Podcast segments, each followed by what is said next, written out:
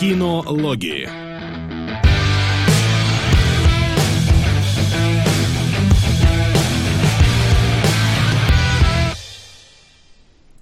Итак, наша вступительная заставочка прозвучала, и мы должны уже, по идее, ворваться, ворваться в прямой эфир. И если вы это подтвердите, это было бы замечательно.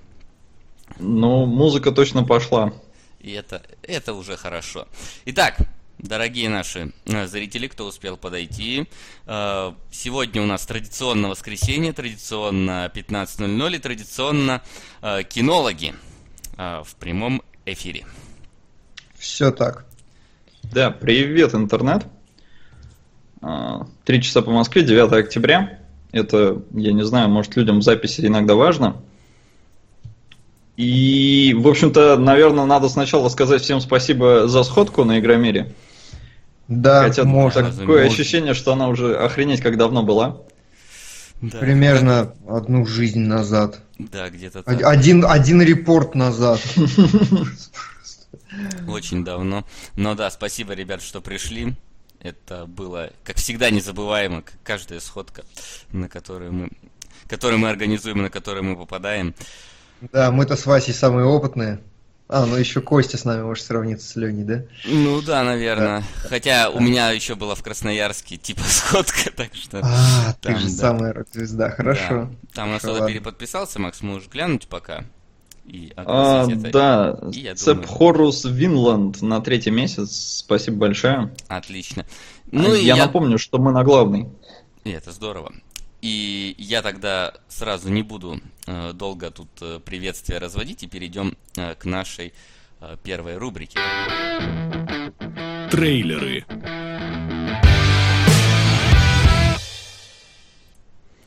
А, трейлеры. Что у нас по трейлерам? Очень много скопилось трейлеров. Две недели нас не было в эфире, и поэтому... И хрен бы с ними, я считаю. Да. Но обсудим Копилось, некоторые... Да, да, обсудим некоторые из них, э, причем так, коротенечко, а то мы как-то обычно трейлеры слишком затягиваем, а оно не так и важно.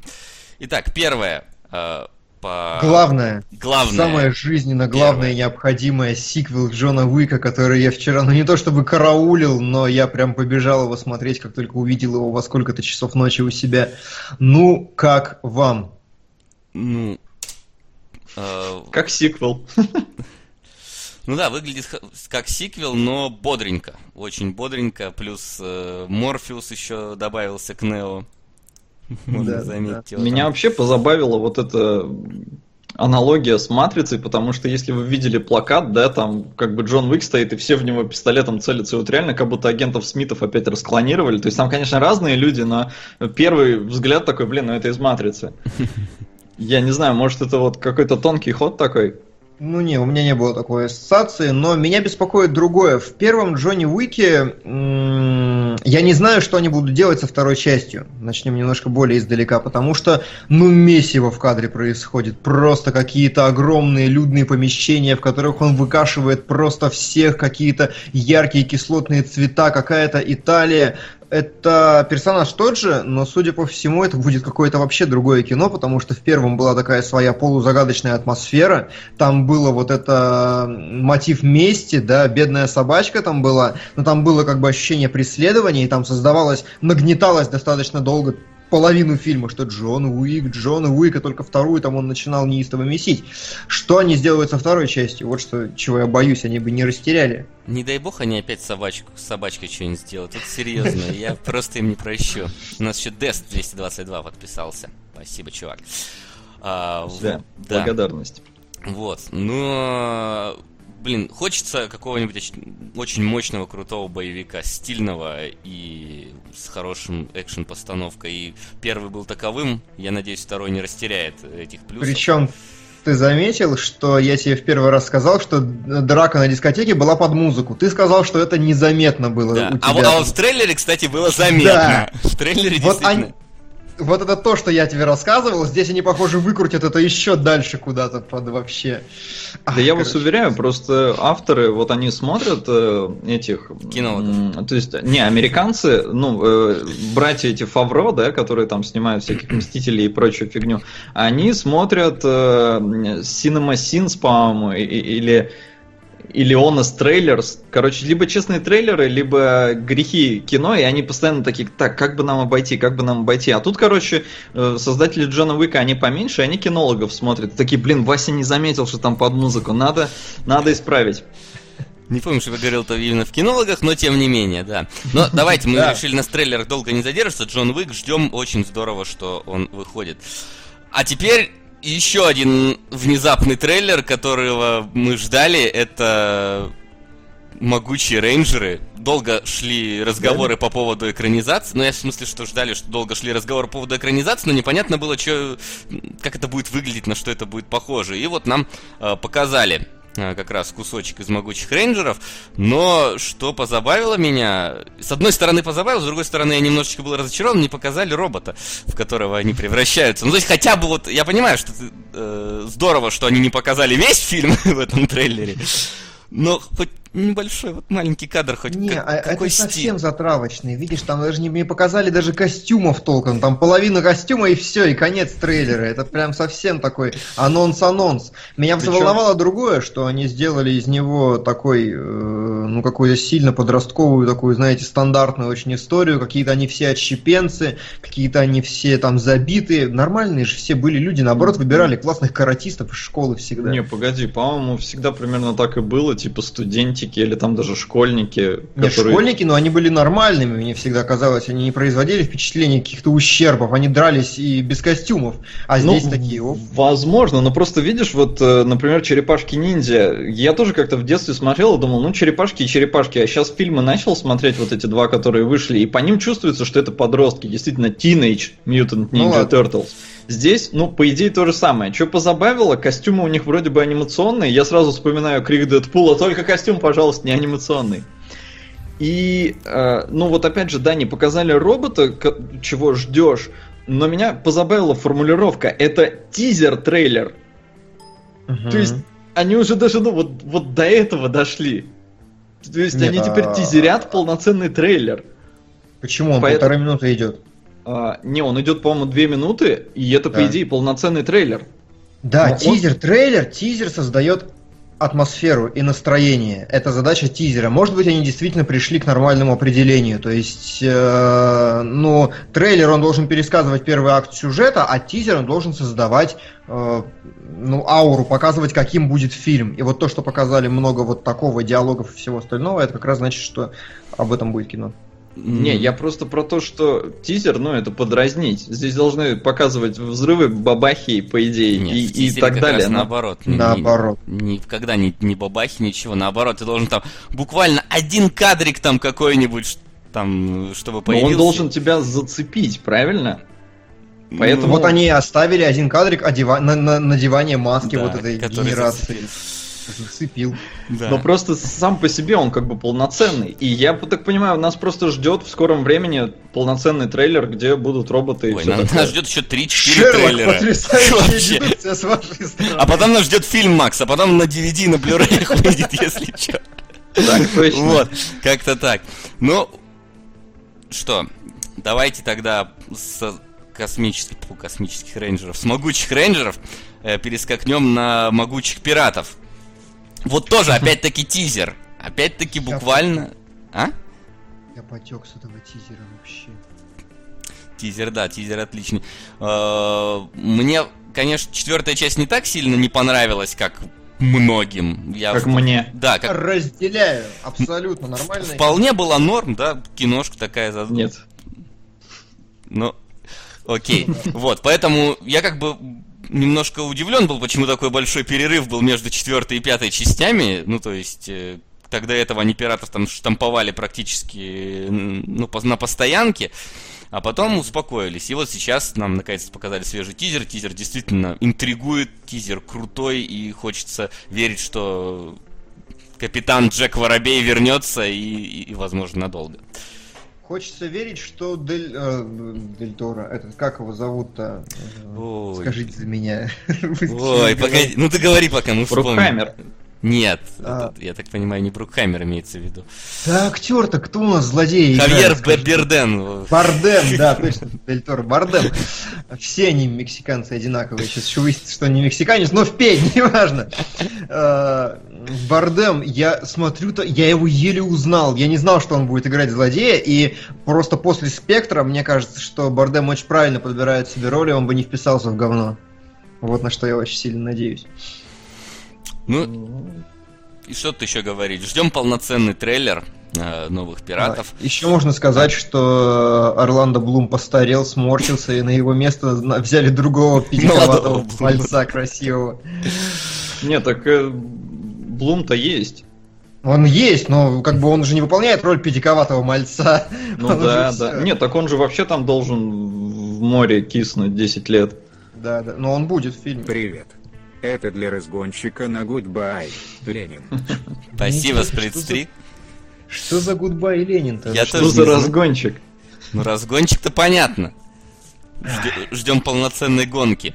А, вот. Ой, да, я оговорился. В Скайфоле, конечно, а не в Спектре. Ну чё вы, ну вы же поняли. Там S, там S, там 007, там 007, все нормально.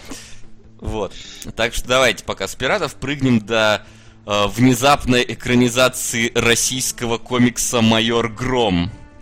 Вот тут я вообще такой сижу, что что? Но там надо сразу сказать, что в трейлере всего пару сцен показали, и полноценная история заключается в том, что сейчас они снимают короткометражку, угу. как умные люди, они пробуют снимать сначала, потом только будут снимать полноценный фильм, если зайдет, и потом уже может быть речь о чем-то еще, если, если, если. То есть они очень правильно сделали, они прям сказали, что мы типа тестируемся. Но смотрится очень круто, такой э, гайрический, я не знаю, подход какой-то, чувствуется вообще колорит такой, знаете, комиксовый какой-то такой полусоветский стиль, и это вот очень круто. Ну и все отметили, по-моему, что сцена ограбления банка очень сильно напоминает Темного рыцаря вступление, потому что, ну, я не знаю, как-то по общему настроению она выглядит очень похожей.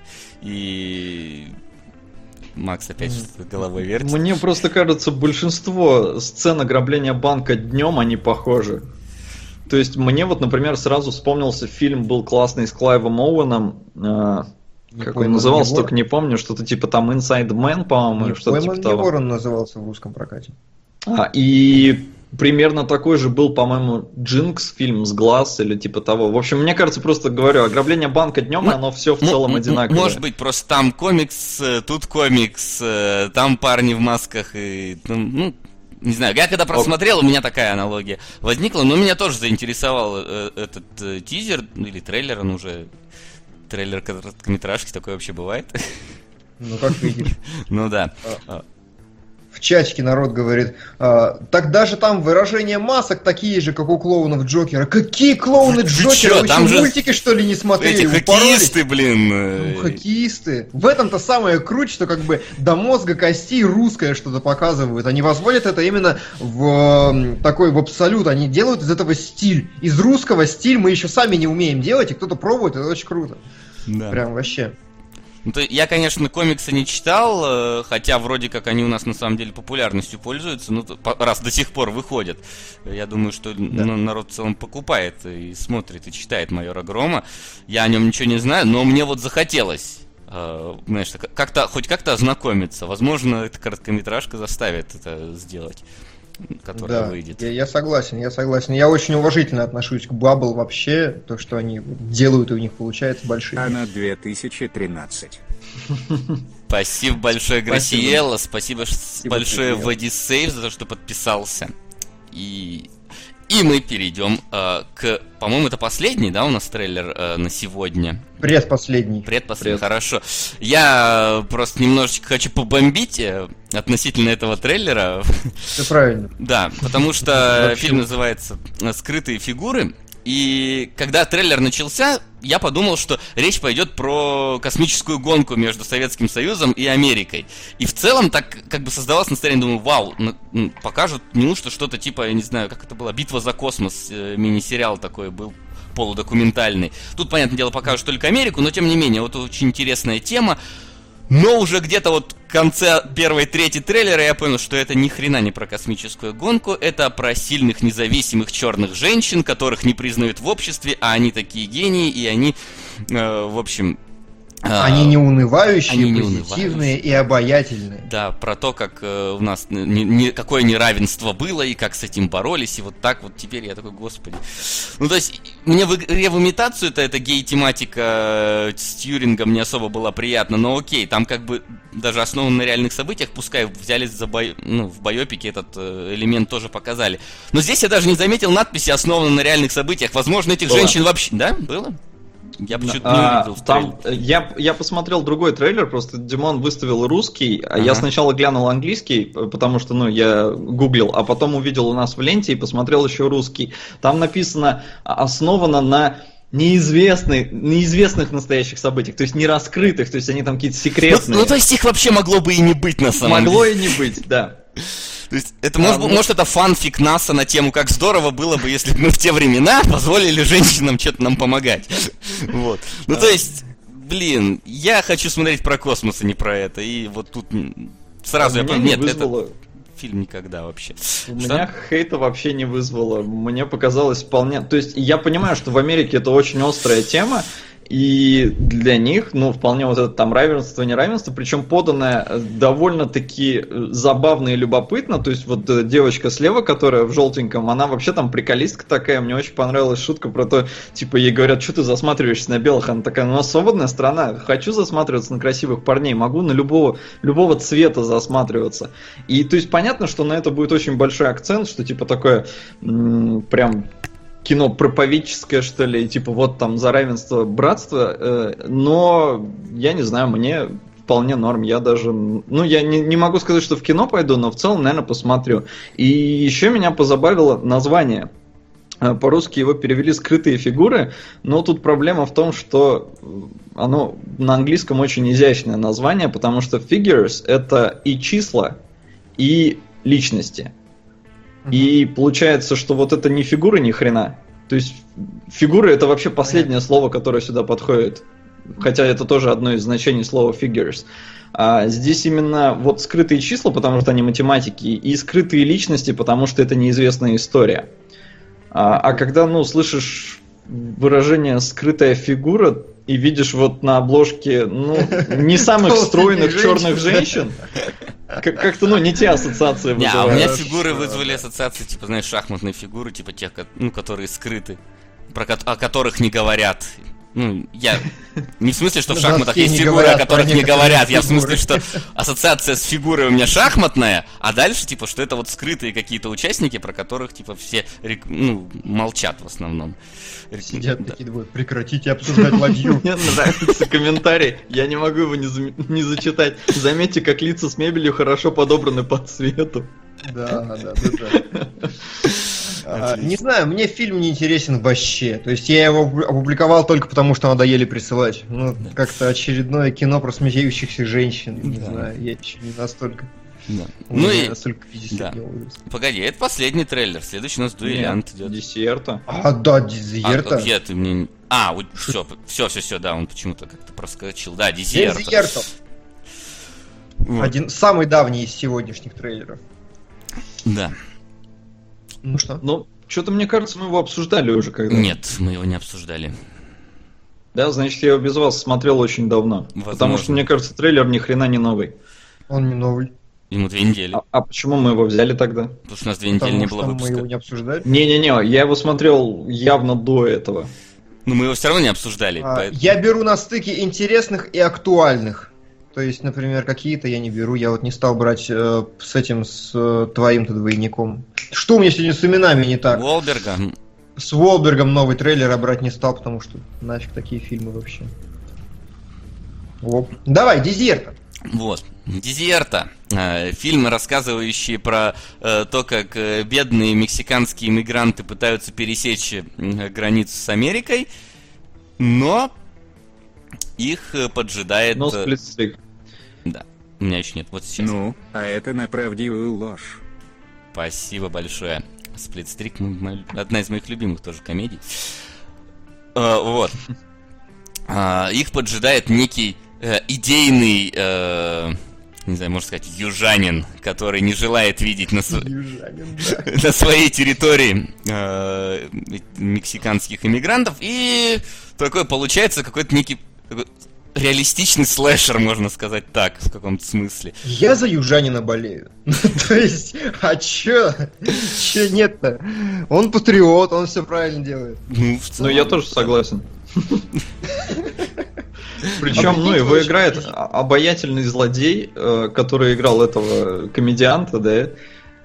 Да, Шон, по-моему. Да, да, да, да. И ну, клевый дядька. Вот прикинь, что победит.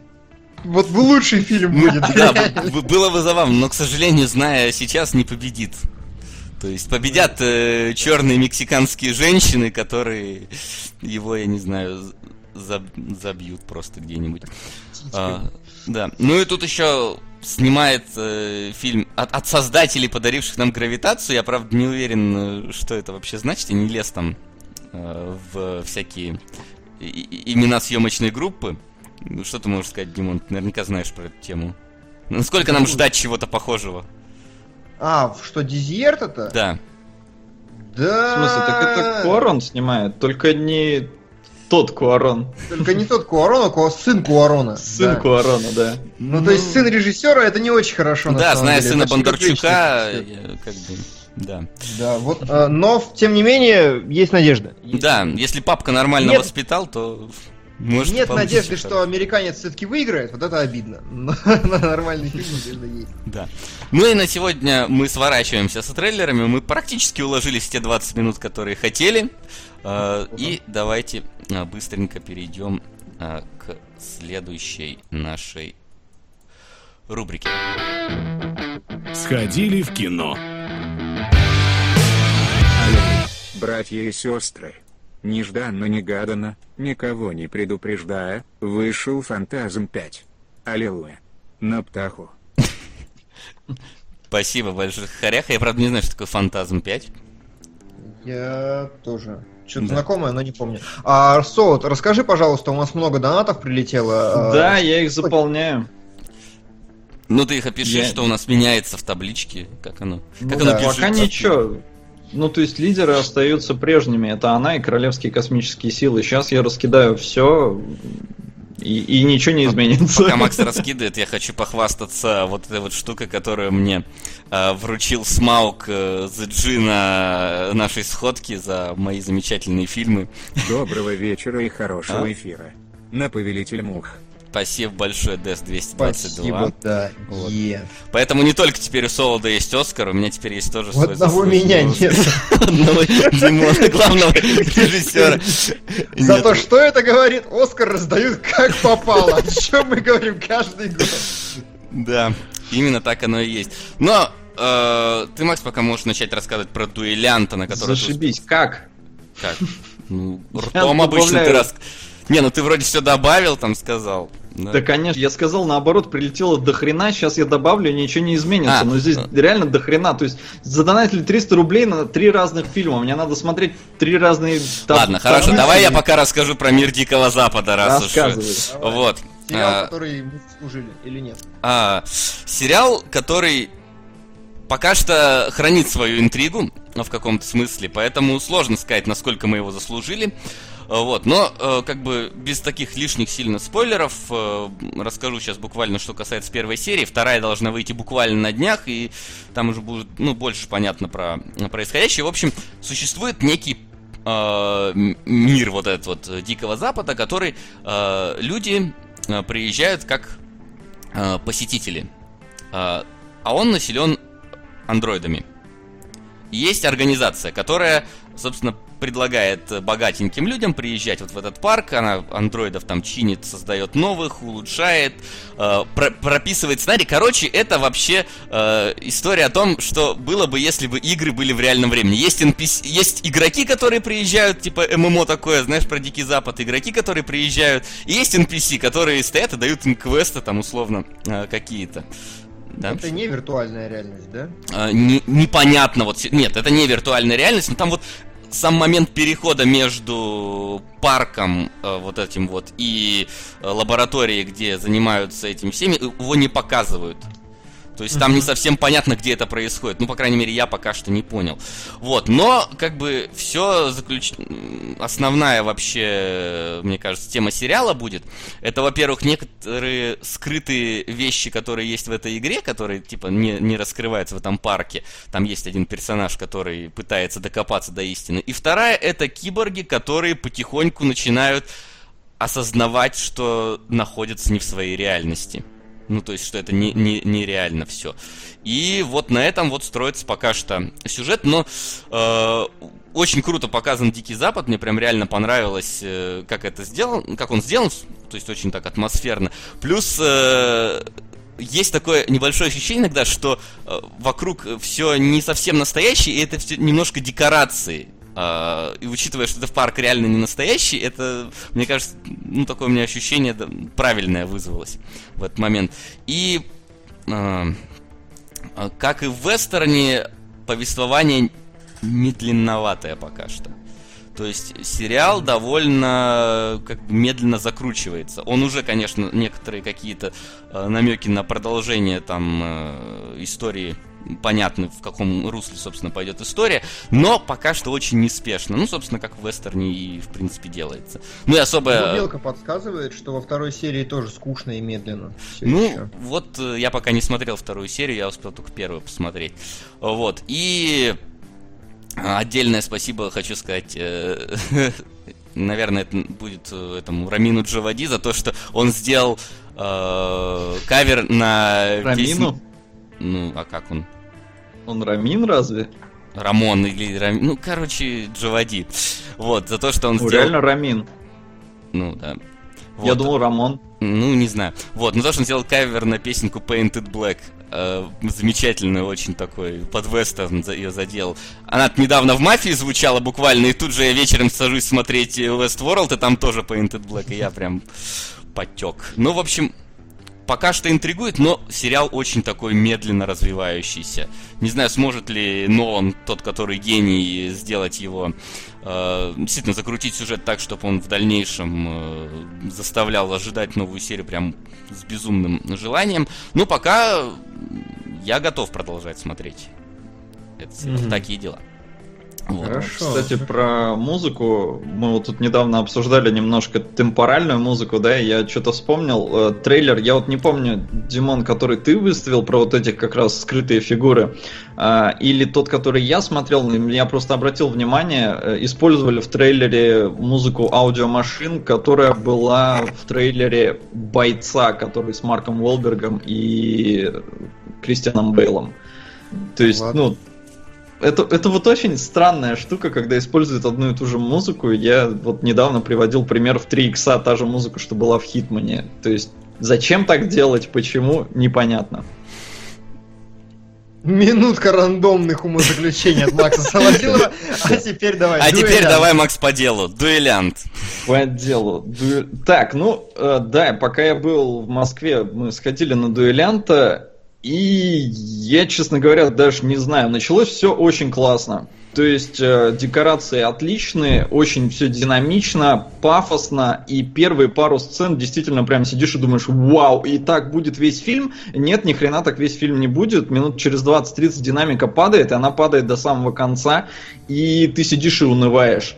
А, потому что ничего, кроме красивых декораций, здесь нет. Здесь э, странные персонажи, здесь совершенно ненужная любовная линия, здесь э, вся вот эта манерность их, э, ну вот этих да, людей того времени, она настолько, вот они настолько все унылые, то есть они все настолько вежливые и скучно за ними наблюдать, несмотря на то, что здесь типа честь превыше всего, а, но у авторов не получается сделать из этого какой-то интересной истории. Это банальная, банальная абсолютно рассказ о мести.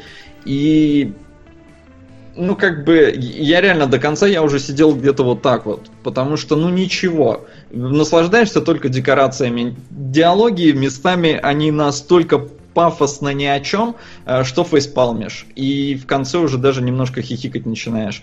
А, не, не вытянули. То есть они вначале задают действительно очень такую высокую планку, но ее не удерживают. И все. Фильм ну, я бы не сказал, что он прям плохой, но мне было скучновато. Но в целом сходите посмотреть на красивые декорации, ну, можно. Но не ждите... То есть первые 20 минут не, не, не надейтесь, что так будет до конца. И это все, что я могу про дуэлянт сказать. Mm-hmm. Ну, хорошо, но... А, я, насколько понимаю, вообще картину русская эта пресса хвалит как раз фильм и говорит, что ну при прочих равных, при прочих Адриасянах вообще хорошо, что сняли. А, ну, э, смотри, здесь картинка голливудская. То есть вот тут не придерешься, да, не чувствуется там пластмассовости вот в этом наплечнике, хотя на фотке чувствуется. Ну, то есть вот на этой, которая у нас сейчас в эфире. А, и выглядит он хорошо, но я говорю, история, она вот не engaging. То есть э, ты ну, в какой-то момент теряешь к ней интерес, потому что она все как-то... Тут, в принципе, ну, структура сохранена верно. То есть э, главный герой идет, и постоянно обламывается. Но настолько как-то неубедительно вот все вокруг, что происходит, э, что тебе не интересно. Ты понимаешь, чем закончится, и оно этим и заканчивается. То есть тебя даже не удивляют. И ведут очень медленно, реально за ручку. Ты вот все сюжетные твисты, которые здесь есть, хотя их даже твистами не назвать, ты их предугадываешь за, ну там, я не знаю, за 10 минут до того, как они случаются. Поэтому тебе не интересно. И ну, их не обставляют как-то а, более изящно и изобретательно, да? То есть, ну, даже если ты знаешь там, что вот этого чувака убьют, его не убивают как-то интересно один момент есть, где чувака действительно очень странно убивают, и вот такого я не ожидал. Но не как бы если я вот, понял. А, если да ссылаться на то, что для русского кинематографа хорошо, действительно можете сходить в кино, это ну это не зашкварный фильм, но как-то не знаю, не не очень было интересно его досматривать. Предвосхищая вопросы, к сожалению, никто из нас не сходил на Дом странных детей и на коллектора, потому что у меня лично был выбор сделать для вас репортаж с Игромира или делать для вас кинологов насыщенных. Я предпочел первое, поэтому завтра репортаж должен появиться или послезавтра. А у меня либо заболеть окончательно, либо переждать болезнь дома. Вот. Но я думаю, что на следующей неделе... Ну ладно, на следующей неделе мы решим в конце да. уже э, нашего выпуска. А пока что, Макс, давай еще второй фильм, на который ты умудрился попасть. Который должен был исправить все твое скучно, неинтересно. Это же наследница исчезнувшая. Это же такой-то фильм. Почему такой смех на твоем лице сейчас? Я просто не понимаю, что значит наследница э, исчезнувшей. То есть, ну, ее так окрестили это... после первого трейлера, потому вот. что она была стилистически похожа очень э, темой, цветом, персонажами и всем остальным.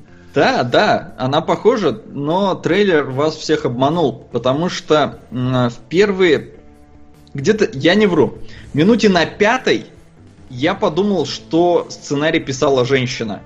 Ну, да. Минуте на шестой ты загуглил.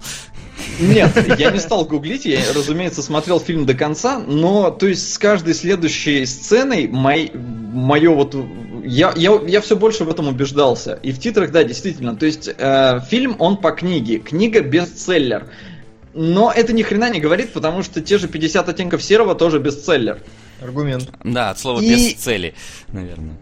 Ну, типа того. И мы ходили с Ленкой, и Ленка после фильма вывела просто вот лучшее описание этого фильма, потому что ей кино понравилось. Это женский триллер.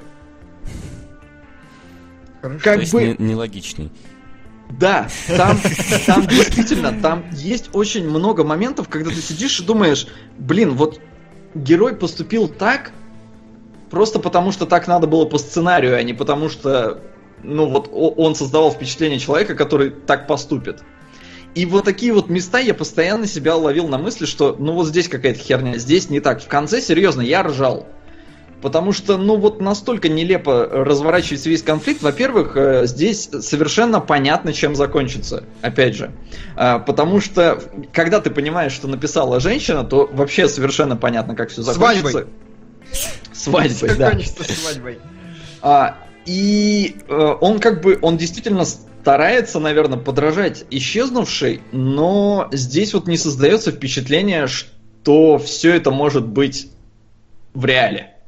То есть исчезнувшая, она чем брала? Ты сидел и понимал, блин, насколько там отмороженная эта девушка, но, наверное, так в принципе можно. Здесь вот не создается ни хрена такого ощущения. Ты понимаешь, что все выдумано. Все персонажи настолько как-то ловко и хитро в один момент оказываются в нужных местах, что, ну, и вот все вот это настолько притянуто, ни хрена. Здесь единственное вытягивает Эмили Блант, потому что она тащит вообще весь фильм.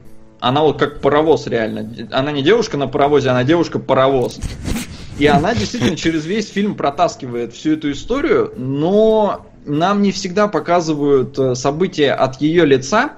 И вот эти моменты, они вообще как бы слабые. То есть, если бы все сконцентрировалось на Эмили Блант, возможно, фильм бы как-то лучше смотрелся. Здесь же нет, нам еще и других перс- персонажей показывают. Но опять же, вспоминая, как только ты понимаешь, что написала женщина, ты сразу становится понятно. Ты ничего потому... не рассказал. Это вот написала женщина, это какая-то криминальщина, это что-то мелодраматическое, это такое стандартное трехактное... Это сопливый триллер. Это сопливый триллер. Может, завязочку в, в кратках, в кратких вообще этих Хорошо. А, я, ну, я не буду, наверное, говорить больше, чем нам показывали в трейлере. Ну, с некоторыми, может, оговорками. В общем, Эмили Блант ездит на поезде каждый день и постоянно глядит на одни и те же дома. И там живут люди, и она их знать не знает, но поскольку она каждый день проезжает, она представляет себе, она воображает себе их жизнь. И как бы получается так, что она там проезжает и мимо дома вот девушки, которая исчезает, угу.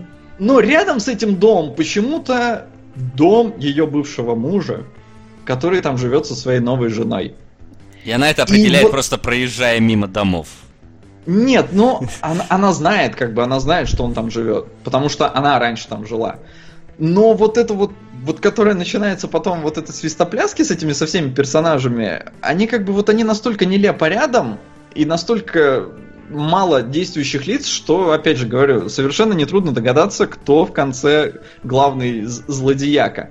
А, и вот, в принципе, все, девушка пропадает, а Эмили Блант, она как бы видела. Она по очень глупой причине ни хрена не помнит, но она видела как девушка пропала. Ну, то есть не сам момент, но кое-как. В общем, она потом приходит в ментовку просто, и она рассказывает историю, хотя на самом деле она даже не знает э, этих людей, да, она просто проезжает мимо, и она там себе навоображала э, про их жизнь. Но тут она как бы пытается со всеми познакомиться и выяснить, что же случилось с девушкой. И как бы все, в конце все выясняется. Окей, я понял. Да уж. Ну и бог с ней тогда. То есть мы все по совету Макса Солодилова, кроме девочек в нашем чате, не идем на... Хорошо. Да, на девушку в поезде. И по-моему, на И как мы быстро сегодня отработали. Во- вообще не говори, слушай, работаем по сокращенному Хорошо. графику. Ри- ритм, ритм да. взяли. Нормально. Поэтому я думаю, стоит э, перейти уже прямо сейчас... К э, подсчету, к подсчету. Погоди, Сол, пе- перед, по- перед подсчетом, секундочку, я, я уже а. все настроил, так что позволь. Домашнее задание. А вот теперь Макс может переходить к подсчету. А, а что такое?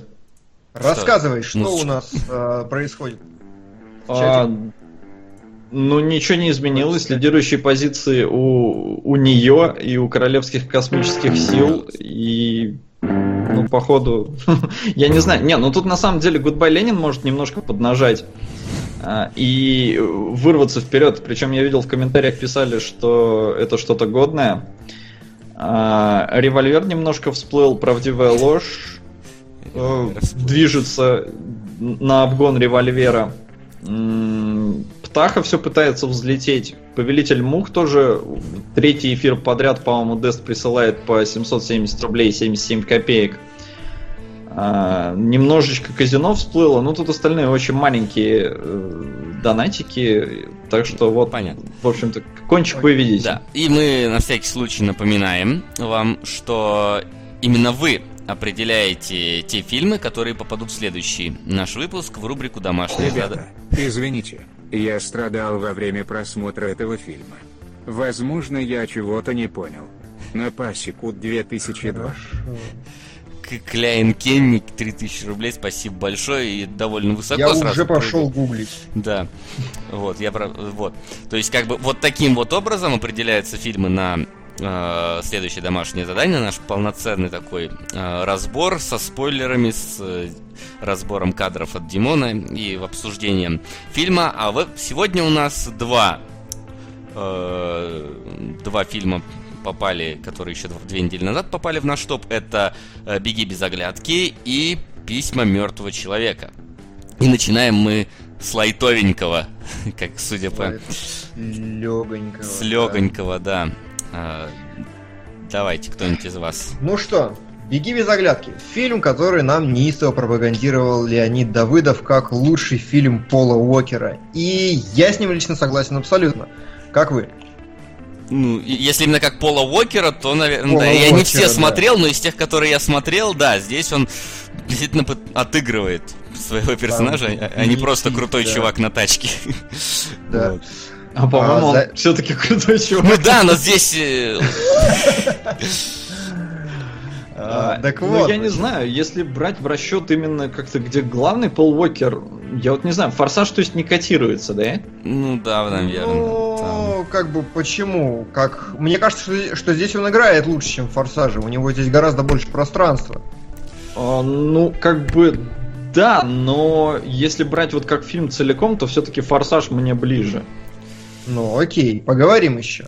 Ну, да. а, хорошо, итак, «Беги без оглядки» — это фильм про то, что главный герой у нас работает в неких криминальных кругах, хранит дома пушки и соседский хочется назвать его э, мудаком маленьким, но соседский маленький русский мудак ворует у него пушку, стреляет и начинается беготня. Всю ну, ночь кстати, почему mm-hmm. сразу мудак? Мы как бы видим, что у него отец мудак, и как бы мальчик-то вполне Но... по обоснованной причине пушку-то себе берет. Ладно, ладно, хорошо. Я хотел сказать просто другое слово, которое больше подошло. Ну ладно. Да, я понимаю. Вот. И на протяжении всего фильма Пол Уокер, половины фильма, хорошо, Пол Уокер бегает за мальчиком с пистолет, чтобы забрать пистолет, который на самом деле с отпечатками из, э, ну, короче, из которого убили копов.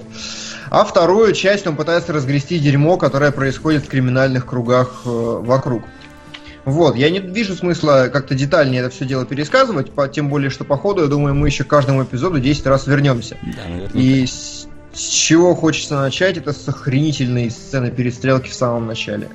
Вообще, я дико заугорел. То есть, э, если вы ищете именно боевик, такой хороший, «Беги без оглядки», мне кажется, заходит просто на ура. Потому что вот эта первая же сцена, которая идет там на протяжении трех минут, когда в комнатушке размером меньше, чем мой туалет, перестрелка восьми человек, или сколько их там было, все толкаются, пинают друг друга, бьют, и при этом режиссура такая, знаете, чисто Тони Скоттовская, то есть постоянные какие-то флешбеки, флеш-форварды, какие-то замирания, какие-то пролеты сквозь стены. Очень насыщенно, очень круто, очень динамично. Я прям в большом восторге от этого. Это да, сцена прикольная, но ты сказал, что как боевик «Беги без оглядки» заходит э, прям на ура.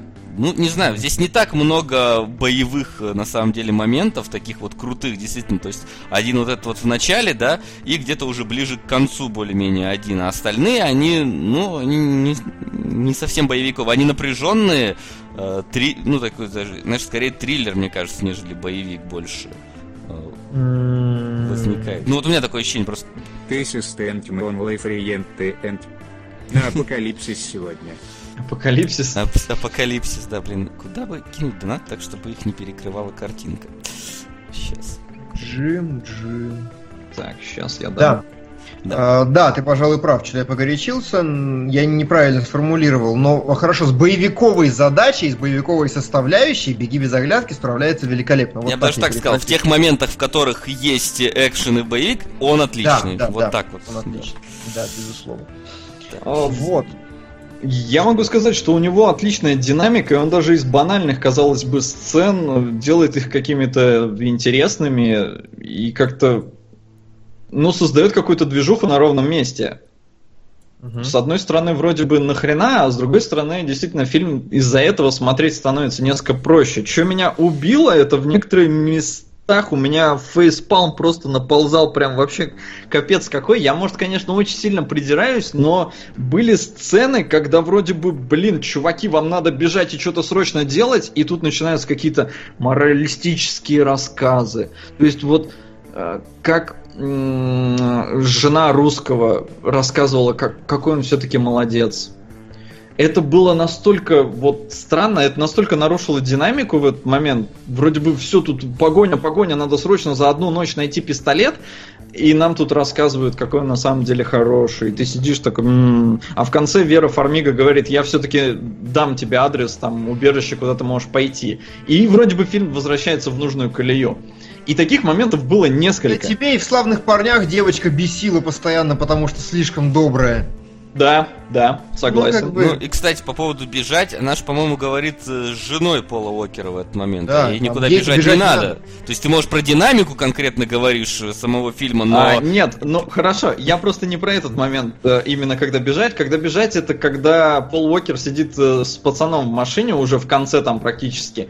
А, они подъезжают уже забирать пистолет, а, и сутенер там, по идее, я не знаю, они вроде бы собирались изначально зайти в в это здание, и у сутенера он должен был забрать пистолет. И он такой, блин, слушай, а я тебя понимаю, да, вот я помню случай, и давай, короче, под музыку такую лиричную. Ну вот это охренеть как убивает вообще всю, всю, всю динамику. Но до этого я ржал в голос, потому что э, парень э, в фильме, вот этот маленький мальчик русский, он очень ну, забавный такой, да, он э, ведет себя как, я не знаю, как расчетливый хладнокровный убийца, то есть он прям мечта спецслужб, мне кажется, потому что внедренный агент 3000, просто вот задатки с детства.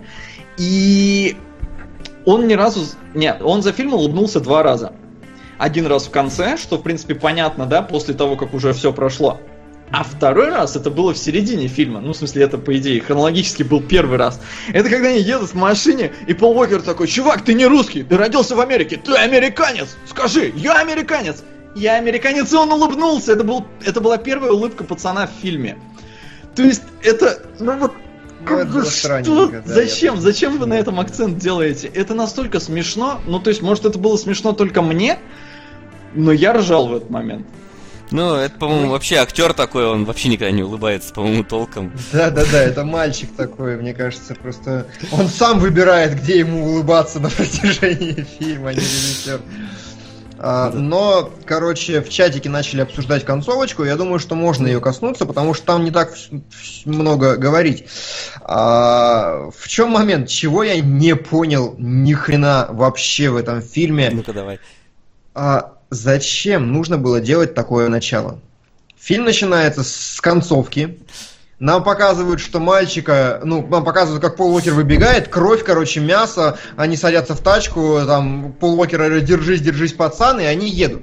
Да. А, в связи с тем, что этот фильм, который действительно каждую сцену заканчивает необычно и интересно, он испортил мне нахрен все, потому что я действительно мог бы рассчитывать на то, что мальчика грохнут. Я в, в нескольких сценах они действительно шли к тому, что мальчик сейчас умрет. И даже когда действительно мальчик лежит без сознания, его откачивают, ты знаешь, что его откачают, потому что, мать его, его откачают. Хм. Когда Пола Уокера прислоняют э, мордой ко льду, и ты понимаешь, что сейчас ставки выкручены в потолок, ты знаешь, что он выйдет отсюда еще из этого. Еще у, до утра он доживет как-то, еще не его подстрелят, ну, судя по началу. И в итоге половина напряжения, которая могла создаваться во всех сценах на протяжении фильма, рушится просто потому, что режиссеру захотелось вставить еще одну фишечку, обмануть нас с тем, что на самом деле в первой сцене был ранен не пацан, а Пол Уокер. О-папа, ну, говно. Ну, мне кажется, только на это и был расчет. Да. Я понимаю, но вот они что... испортили. Да, я согласен. Но, как бы, таких случаев я тебе сходу могу привести фильм «Трансценденс» с Джонни Деппом. Э, как он там, «Превосходство» назывался. Ну там и тоже... рейтинг у него соответствующий «Превосходство». Ну, кстати, у этого тоже, у этого фильма рейтинг низенький. Ну, да, по-моему, да? Прям совсем. На метакритике 41 балл. Да. А у IMDb 7,4. Все правильно. А я, а, а я вот... По, по динамику я посмотрел. Угу. Я вот да. э, не понял несколько другой момент. То есть, э, Пол Уокер, получается, все это время был под прикрытием. Да, это да. тоже боль. Да, это тоже боль, потому что Че, он не мог там с ФБРовцами договориться, чтобы этот ствол там как-то не нашли или типа того? Ну, то есть, он же боится, что этот ствол найдут, да? И копы, и на нем отпечатки. Но если ты коп, а... ФБР, ну, да, что?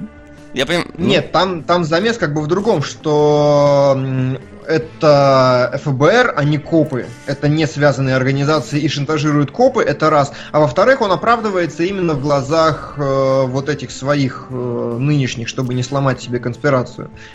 Ну, вот там э, эта конспирация, вот не знаю, немножко, я не понял, от, от чего он в итоге хочет этот э, пистолет спрятать, точнее, получить назад пистолет. Ну, окей, даже если эта э, сцена еще как-то, ну, мог себе понять, зачем он это делает, то вот какого хрена, когда его сутенер в конце подстреливает, он едет не в больницу, а к жене умирать. Ну, он должен ей сказать, что он хороший. Это линия, которая полностью просрана, о которой я скажу чуть-чуть дальше, когда буду сюжет разбирать. Ну просто, какого хрена ты, ты можешь поехать в больницу, тебя вылечат, приехать и сказать, что ты хороший. Зачем приезжать к жене и умирать у нее на глаза? Типа, чтобы сымитировать свою смерть. Но каким нахрен образом он тогда рассчитал, что он выживет после этого ранения? Начнем с этого. Ничего, не, конечно. Да, а во-вторых, как бы... Ну... Нет, а, там есть другая нелогичность еще. В... Сразу, как только начинается кипиш, что делает Пол Уокер? Он прячет все пистолеты в своем доме и увозит их в тачке. Вот это вот нахрена, если ты агент под прикрытием? Вот это абсолютно нелогично. Потому что если тебя будут досматривать, как бы все понятно. Вот, вот оно. Нет, то так есть, вот бы... поэтому, потому что копы были в соседнем здании, они видели разбитое окно, они бы пришли к нему домой смотреть, куда попала пуля, потому что он ее тоже выковыривал, а и они бы его обыскивали. И ему вот так вот открываться перед своими бандитами, да, где он внедренный агент, я думаю... Нет, но ну... они бы его обыскивали, они бы сказали, типа, оружие, чё кого, он такой, оп, значок, или оп, позвоните туда-то. Слушай, не, ну это он, опасно, это потому нет, что... Это, тут я согласен с Максом, потому что копы, как ты помнишь, там тоже были не совсем чистыми. Угу. И выдавать ну, себя вообще... под прикрытием это дело нехорошее. Окей, У ладно. меня такое ощущение, что события происходят в сраном Готэме. Потому что здесь вообще Все нет плохо. хороших людей. Здесь все просто какой-то ад. Вот сцена с этими вот педофилами или кто они там? Когда Не, они, мне кажется, убийцы, они а педофилы. Ну, то есть... Убийцы, педофилы. Мне там, кажется, они снаф-видео какое-то снимают с детьми. Не-не-не, ну, ну да, нет. они либо... С... Ну, нет, там пацан нет, в один момент орет, да не буду я это трогать. Да, да, да. Не так что это какие-то педофилы, детская порнография. Ну и да, и в конце концов они там всех убивали, но э, вот это тоже вообще очень странный кусок фильма, потому что приезжает жена Пола Уокера, увидела весь этот э, капец, да, и при том, что она как бы, ну, она жена типа бандита, но до этого она там особо даже не стреляла, а тут она такая самосуд. Да. Вот это просто что за херня? А мне кажется, абсолютно логично. Ну, то есть, меня довели до нужного эмоционального состояния в тот момент, чтобы действительно с ней согласиться абсолютно. Сцена довольно а... напряженная, кстати, мне вот она. И она это, и она это рассказывает потом, впоследствии, она объясняет Полу Уокеру, причем достаточно хорошим таким монологом, который явно цепляет за основную идею фильма. Она начинает говорить, что чувак, я раньше не видела настоящего зла, и это просто абзац какой-то вообще. Это да. все работает именно на сюжетную линию Пола Уокера, которую просрали, который а, Ну, не совсем это работает на его линию, потому что э, он первое же, что говорит, какого хера ты оттуда просто не уехала. Потому что ему вот разбираться, то есть она убила людей, неважно, что она как бы ну, Нет, насколько это, это, было... это работает на его конфликт на внутренний. Никак это не работает на его конфликт. Сейчас я тебе расскажу про это. Давайте разберемся с отдельным эпизодом. Ну давай, расскажи. Ну там долго просто. Давайте по, по, по всему. Я просто хотел сказать, что... В смысле долго расскажи? Сейчас расскажем в конце, потерпи. Терпение, Макс. Келебрич еще главный сюжетный поворот не выдал, как в конце с ФБРом. Вот. А, я что, мне просто кажется, реально, вот ты говоришь Готэм, и вот действительно пацану охеренно не повезло в эту ночь.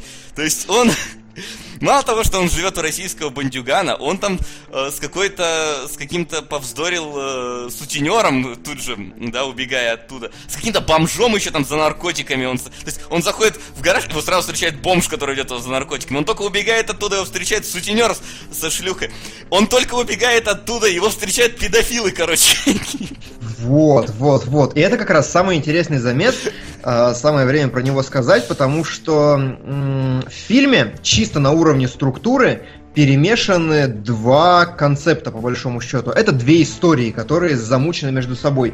И, ну, есть типа архетипы сюжета, да, типа архетипы. А, и история мальчика — это сказка абсолютная стандартная классическая сказка, потому что мальчик приобретает некий тотем, да, который обладает некими силами, некий, неким воздействием на мир и дает ему некие способности. И мальчик, значит, начинает, он э, пальнул в отца и побежал. И на протяжении всего своего Бабушки пути он постоянно уходит, встречает... Да, он постоянно встречает разных персонажей, и эта идея, чтобы вы не думали, что а, Келебрыч опять докопался до говна, в финальных титрах, когда фильм заканчивается, показывают в сказочной обертке, в мультяшной, как в детской книжке, его приключения, как он переходил от одного, от другого к третьему. То есть здесь замес именно в том, что некая такая линейность, и он либо встречается с персонажами максимум два раза, либо они уходят из его истории на совсем и все. Вот, и это как раз приключение через, э, я бы сказал, такой мир взрослых для этого парня.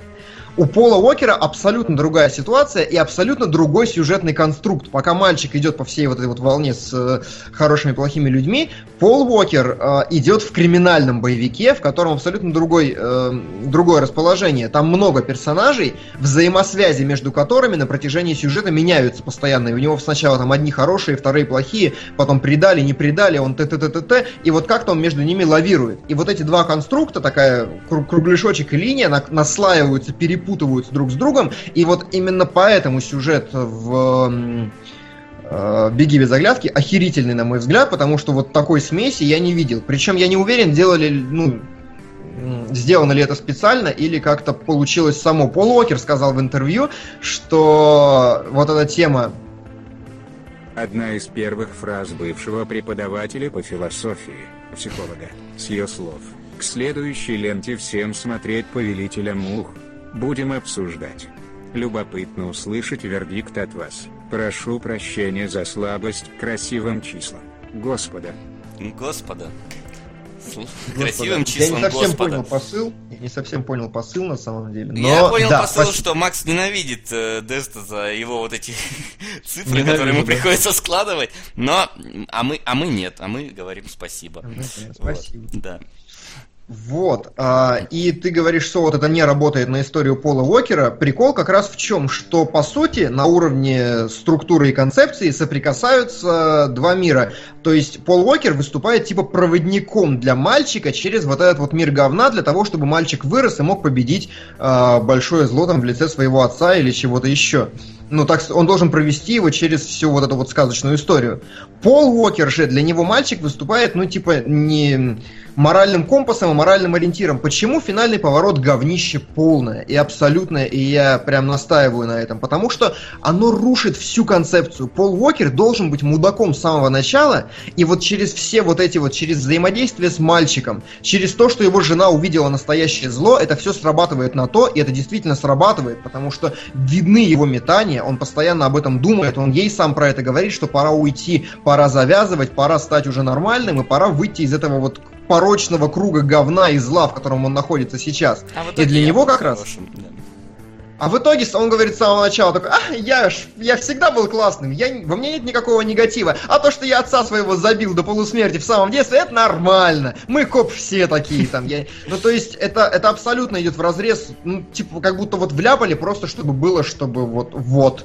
Так, я не знаю, Пол Уокер попросил, понравилось ему после «Форсажа».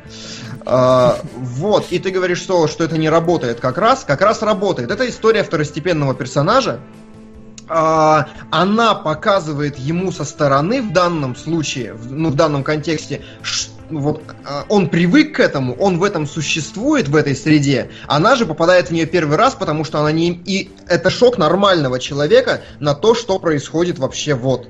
И он на это видит, и он как бы должен спроецировать, что, чувак, что-то с тобой не то и нездоровое происходит, если ты говоришь просто уйти, да невозможно этого просто уйти. Не знаю, мне кажется, гипертрофирована вся ситуация с этими педофилами, потому что, ну, это совершенно такой другой срез вообще общества. То есть бандиты, они, может, и злые и все такое, но они там детей не насилуют и не убивают. А здесь выкрутили как бы в абсолют, и она их застреливает, что выглядит, то есть, с одной стороны, эмоционально понятно ее решение, да, действительно, так хочется сделать, но как бы представить, что человек, который Я не знаю, она, во-первых, так долго не могла пистолет достать, что я не, не, я не верю, что она в конце концов такая, блин, да я вас убью. С хрена ли ты сразу не пришла с пистолетом, размахивая? Ты как бы была прям четко уверена, что в этой комнате твой мальчик. Ну, она не Причем совсем была не уверена. Она погоди. не была совсем Она уверена. же обошла сперва всю квартиру и не увидела его, и такая, ну, типа Зацепилась типа... за фотографии. Блин, это такой... А это по-моему, настолько... охерительно. Это слишком тонко. Это слишком Шерлок, блин. Я знаю. И, и в этом как раз еще обаяние фильма, что здесь все персонажи охерительно умны.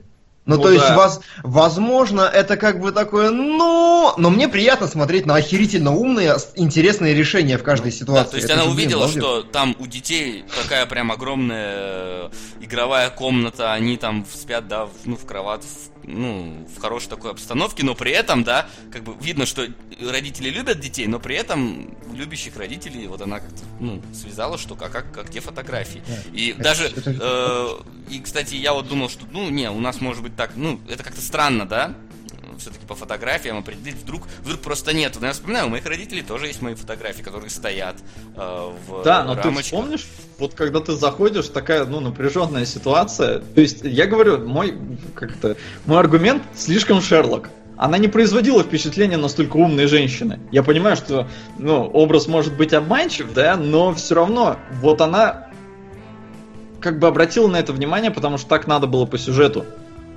Mm. Не, ну... Я понимаю тебя, но и Пол Уокер не похож на человека, который догадается разжевать жвачку, плюнуть ее, надеть ее на ботинок, надеть пулю на же. Это охрень... Это, это... Нет, но стой. Я согласен, что это стоит сделать просто потому, что это охренительно. А, смотри, Пол Уокер я готов поверить, потому что в конце выясняется, что он внедренный агент, то есть он полицейский, готов он поверить, проходил... что он внедренный агент. Я против. У меня другой фильм. В моем фильме он не Он, про, он просто налепил микрофон, чтобы обмануть в конечной сцене, что он подставной агент. Хорошо, хорошо. Я сперва так, и думал на самом деле, потому что он в итоге его еще и убил там так, как хладнокром. Думаю, ну, а какой смысл? Расследование закончено, всех убил просто. Так можно было и просто их всех убить. Не, ну вот тут, да, я вообще согласен, да, это полная херня, что он там всех грохнул, зачем ну, как бы, если он все-таки мент, а он мент, потому что его в конце менты отпускают если вы не обратили внимания, он выходит, там все такие, блин, Я знаю, я просто... Они не просто его отпускают, они его даже не задерживают. Ну да, да, Они все в лицо его знают.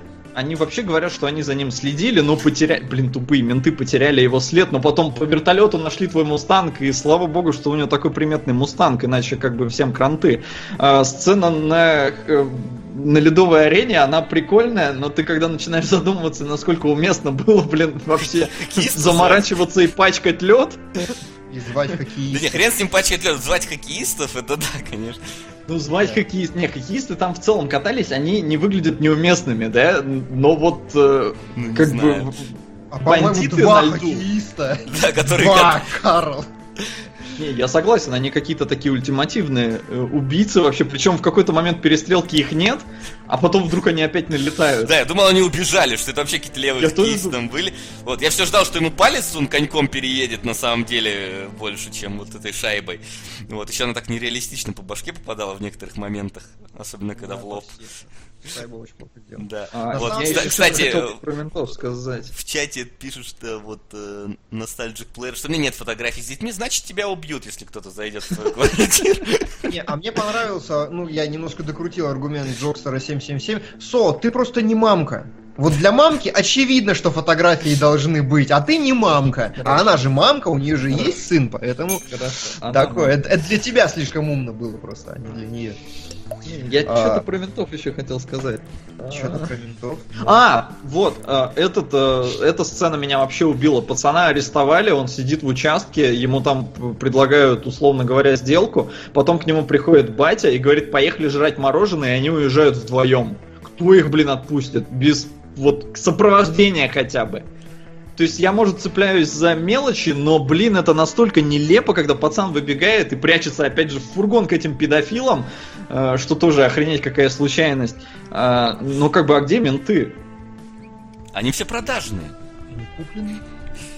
Не, ну даже если они продажные, пацан нужен э, этому главному ФБРовцу. А, то есть, ну, ему нужно найти оружие.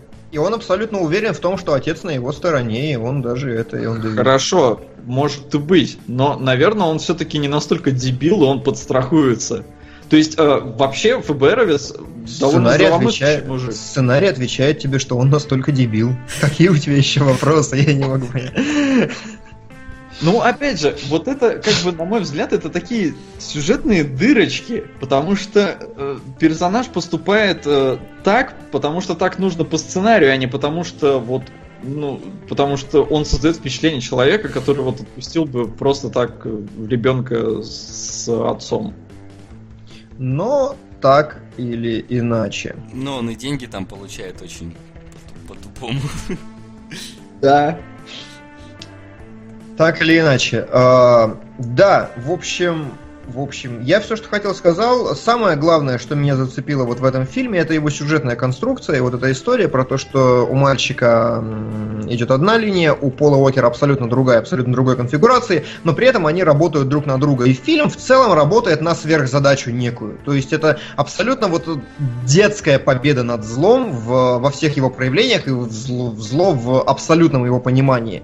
И это все достаточно хорошо складывается, и мне, в принципе, абсолютно устраивает. Сюжетные дырочки, да, но меня, а, я опять же согласен на них пойти, просто потому что фильм не позиционирует себя как э, супер реалистичный, супер там продуманный. Это действительно, он, он позиционирует себя как лайтовый боевик. Лайтовый, динамичный, бодрый, хороший, и при этом он является чем-то большим. А когда ты являешься большим, чем то, на что ты претендуешь, это всегда, на мой взгляд, плюс. А мне кажется, он не является. Он как раз пытается претендовать, но все равно это ну, обычный вполне боевик. Просто ну, а вот... то, что, то, что я тебе сейчас рассказал про его внутреннюю структуру, вот про это все, это для себя это ну, не аргумент, не достоинство. Не, она ж не доиграна. Она как раз доиграна Она абсолютно. Единственное, что ее портит, то, что Пол Уокер оказался детективом. Если бы он им не оказался, и его арка полностью была просчитана от начала до конца, что он был говнюком, и потом раскаялся и ушел, и стал хорошим, и там, например, в предпоследней сцене он стал работать с копами, тогда это была бы абсолютно завершенная конструкция.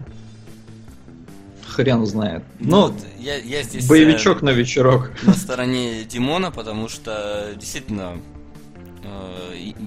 то есть он сперва начинается как обычный какой-то криминальный вот именно боевик, триллер там, да, но вот в нем вот эта вот вещь с пацаном меня э, привлекла. Ну, то есть она как бы выделяет его на фоне остальных таких же фильмов, вот этим, вот этой вот своей особенностью.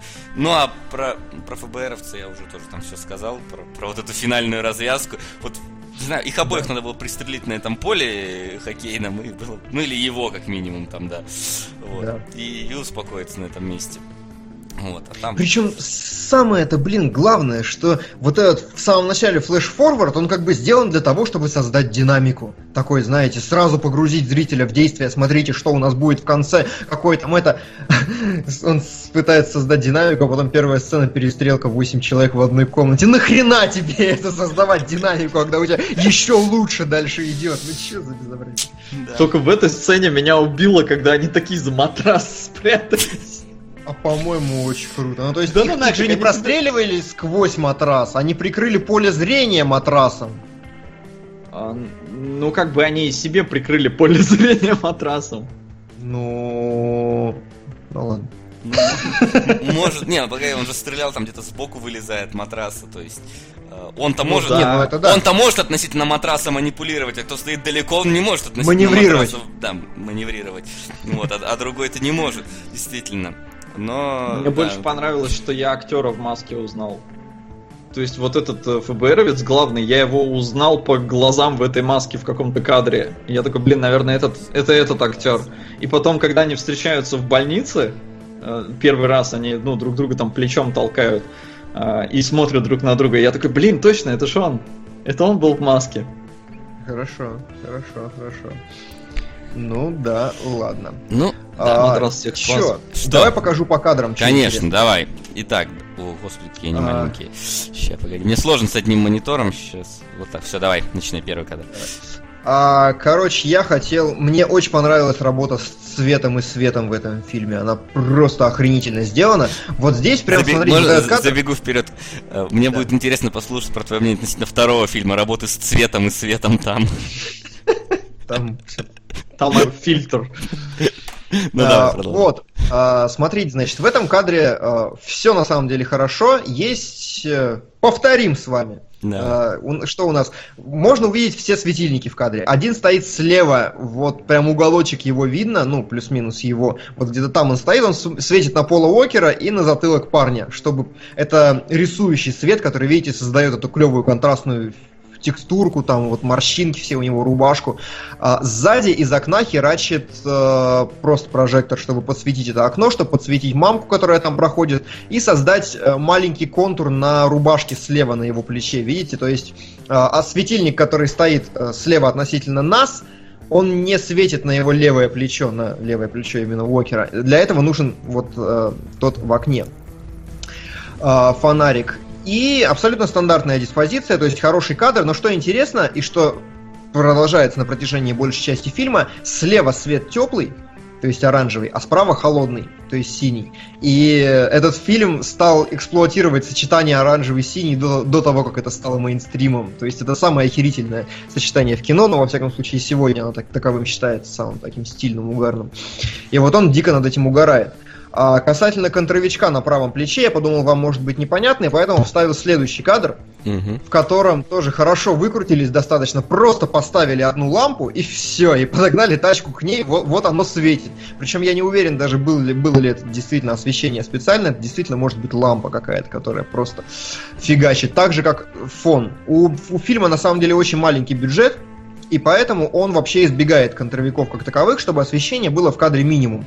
Это во-первых. Э, и во-вторых, весь фильм снят на плавающую камеру. Заметили вы это или нет? Там, по-моему, я находил цифру, что 80% фильма снято на стедикам. То есть это такая херня, когда, знаете, куриная голова, да, когда вы шевелите курицу, голова у нее на месте остается. Mm-hmm. Вот такая же штука для камеры, и они вот так вот ей водят на протяжении всего фильма, чтобы такое плавное движение создать. Проблема в том, что когда вы юзаете стедикам, у вас постоянно светильники лезут в кадр. То есть в чем гениальность Бёрдмана и, Бёрдмана и Яриту в том, что у них ни один светильник в кадр не попал, а там их до хрена. Но при этом это было в театре, поэтому там светильники бы особо и не это. А, ну может быть, да. Не, не выделялись. Вот. А, касательно того, что еще свет, э, очень они так в наглую меняют в зависимости от сцены. На ч... каком следующем кадре, какой-нибудь третий. Да. Не, подписан, четвер... подписан четвертый, на самом деле третий. Ну. Смотрите, как угарно. А опять же, оранжевое все и контрастный синий цвет от телевизора на отце мальчика. Причем, когда мы перекатываемся ему за спину через какой, ну, через монтажную склейку. Это а, уже есть у кадр? А, уже следующий, да. Угу. А, вот у него, видите, на лице уже нету этого синего свечения от телевизора, потому что нахрен оно здесь не нужно. Зато спину оранжевым ему подсветили сильнее в два раза. Если пощелкать туда-обратно, очевидно, что абсолютно разные схемы освещения, хотя сцена, ну, прям одна и та же. Просто потому что, ну, вот нужно было показать в этом кадре другое. Сначала вот. удивился, почему не купола. Кстати, да. Ну, там и... стало понятно потом. Мне Ленка рассказала, этот мужик это самый популярный чешский актер, который в Голливуде постоянно играет русских мразей. Забавно. Ну хорошо, да, будет так.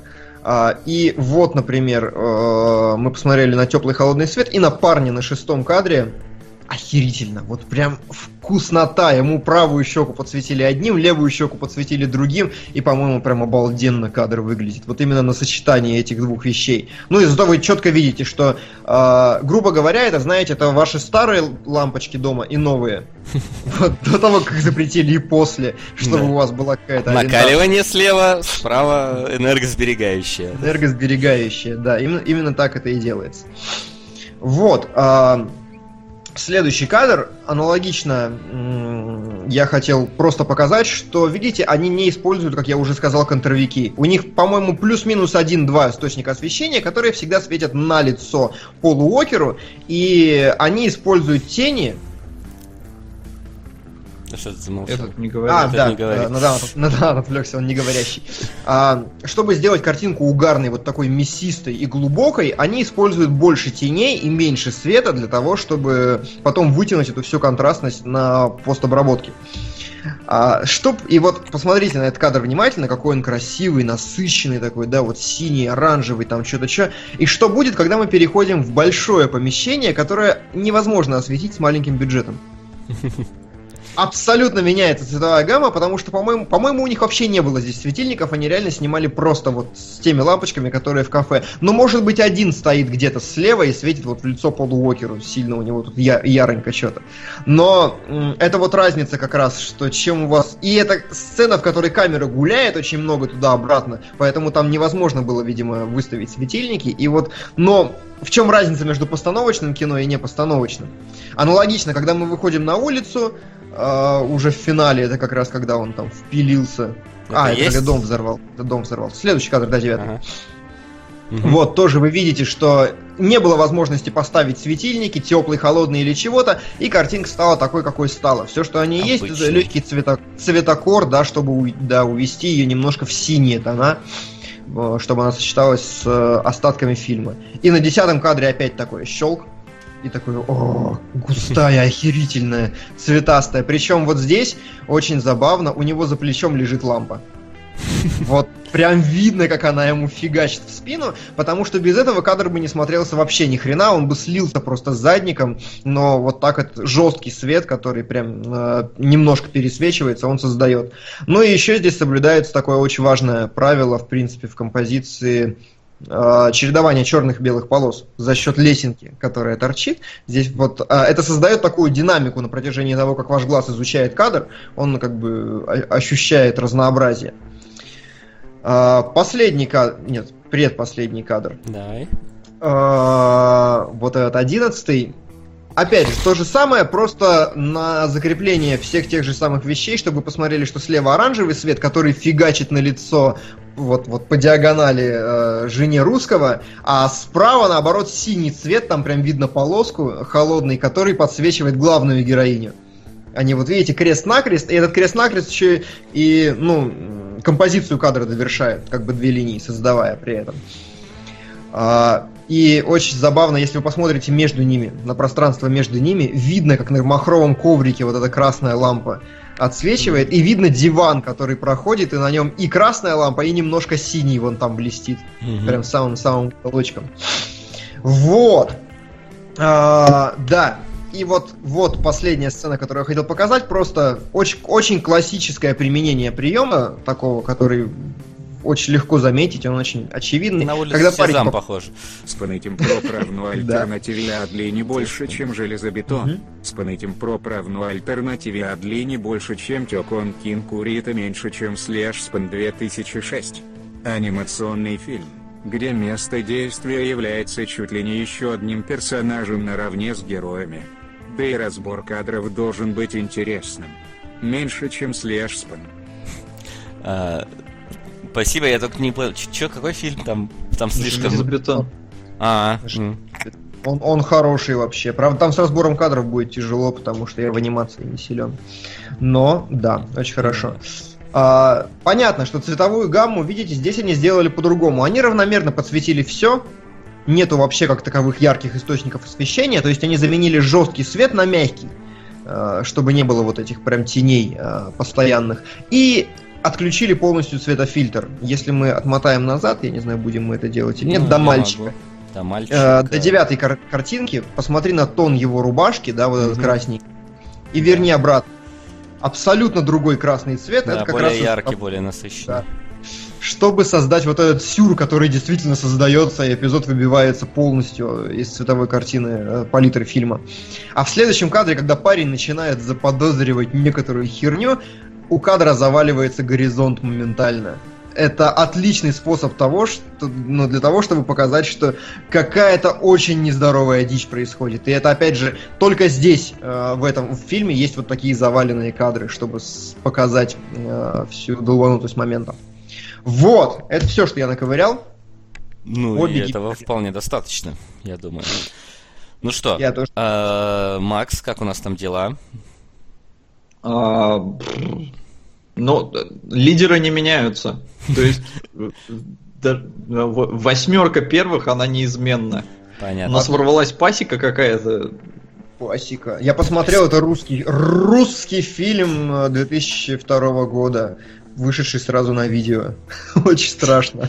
624 оценки на кинопоиске. Всего. Русская пасека. Русская а... пасека. Да, давайте, э, мы все сказали уже по поводу... Я думаю, да, вполне. Я, я свое все. Давайте да. тогда переходить во-хо-хо к чему. Ох. А что, английский постер какой-то? Dead Man's Letter. А, он просто больш, большой, красивый, мне понравился. Ну, Там ладно. остальные все стрёмные, старые. Сейчас я его только погоди как-нибудь правильно размещу в сцене. Блин, этот мужик похож на того наркошу, которого нарвался пацан-то. Ну, у того ж лица не показывали. Ну да, но у него тоже какие-то патлы были, и мне кажется, вот это... Примерно это, так я себе Этот мужик, ты хотел сказать Ролан Быков, да? Да. А Наконец-то мы узнали, кто такой Ролан Быков. Мы хотя до сих пор не посмотрели чучело Ролана Быкова, но мы э, как минимум посмотрели на самого Ролана а, Быкова. Это не патлы, это типа корни деревьев или что-то типа того. Это типа земля у него над башкой, а это... Над башкой земля, над, над землей атомный взрыв, а на волосах у него говно, судя по тому, где происходит вообще, судя по сюжету и всему остальному. В общем, да. реально похож. Блин, ну, давай. По-английски название звучит, конечно, куда как жестче. То есть письма мертвого человека, как ты знаешь, больно какую-то, ну, такую на настраивает, не знаю не знаю, драму там. Романтический да, да, да, да, да, что-то типа того, как, как какой-нибудь там, не знаю, Дом у озера, там, письма мертвого человека. А Dead Man's Letter звучит как... Ре- реально выглядит этот постер сейчас, он как, вот как бомж с дробовиком, это что-то вот такое. Какой-то grindhouse просто. Вот. Но нет, это не grindhouse, это э, внезапно советский постапокалипсис. Э, Бред постсоветский. Бред постсоветский постапокалипсис, как мы э, придумали описание, когда сидели у Лени. Мне не нравится имя Лауренс. Лауренсами зовут либо Пидоров, либо матросов. Отныне ты, рядовой Гомер Куча, сэр. Так точно, сэр. На цельнометаллическую оболочку, пожалуйста. Спасибо, пожалуйста. Отличный выбор. Спасибо, огонь. Цельнометаллическая прекрасно вообще. Столько да. могу про нее рассказать. Ну давай. Отлично. Вот, ну значит, э, в чем э, замес фильма? Э, случилась ядерная война, да, ну то есть ядерная катастрофа такая полноценная, город лежит в руинах, э, выжившие люди смогли укрыться в подземелье и каким-то образом пытаются там существовать. Э, правительство каким-то образом пытается, ну, возможно дееспособное население э, в какой-то главный бункер перевести и э, законсервировать там на долгое время, а главный герой пытается, э, как, как Нобелевский лауреат, пытается составить некую теорию о том, а мог ли мир где-то еще хоть как-то выжить. Э, вот, это вот так вот, э, если ну, в двух словах да. да, рассказать. Проблема в том, что сюжета нет. Да, да. абсолютно нет. То есть это, это такое эссе рассуждение на тему того, как мог бы выглядеть постапокалипсис. Типа того. На самом деле я почему-то вспомнил фильм Разделитель, Макс. Вот, блин. Ну... Э, не, ну смотри, Меньше говна, какой... больше рассуждения, но как бы по факту. Не, Очень... разделитель, он в какой-то момент разделяет твое сознание потому что там начинается какой-то лютый писец. Здесь, ну, ничего такого не начинается, но сюжета действительно нет. Главный герой, у него сначала он вроде там выхаживает свою жену, потом она умирает, он типа теряет цель в жизни, хотя у него и до этого толком ее не было. А потом к нему приходят дети, он умирает, и дети идут вдаль, искать, где мир не помер. Хотя они тоже все сдохнут, как и в разделителе.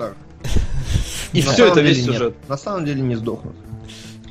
А, тут, короче, очень много чего надо рассказывать про этот фильм. Просто вот до того, как мы даже фильм начнем. Потому что снимался а, он там как-то, да, я читал очень так себе. Да, а, он снимался 6, по-моему, лет. Причем это был первый фильм Лопушанского. Лопушанский, самое заметное, на мой взгляд, что снял, это «Гадкие лебеди» после этого еще. Ну, то есть, это дядечка, чтобы вы понимали, который, ну, не то что считает себя, но который идет по стопам Тарковского или пытается идти. Это очень видно в визуальном ряде, это очень видно в режиссуре, в этой медленной, очень какой-то сонной, задумчивой. Это видно даже в том, что его первый фильм писал Борис Стругацкий, собственно. Угу. Откуда и, ну, причем, я не знаю, э, прав я или нет, но я действительно слышу Стругацкого, Стругацких и Стругацкого в этом фильме, потому что очень манера говорить характерная. Если вы, например, Сталкера смотрели, то прям вот один смотрели. в один они, вот они параллельненько. Не, у меня, был, у, меня, у меня был диск сборник Тарковского, я уже рассказывал об этом.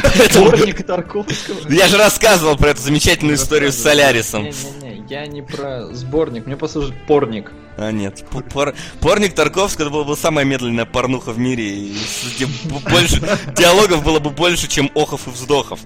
Вот. Да, зато там было бы очень мокренько. Ну ладно. Ну, да. а, и концовка бы долго не наступала. На радость. Ладно, так вот, о чем я. И фильм снимали 6 лет, причем изначально сценарий Лопушанского послали в жопу, потому что он хотел снимать тлен, отчаяние, грусть и все такое. Была абсолютно не, да, не политическая обстановка, ни, ничего, ему не разрешали фильм делать нормально.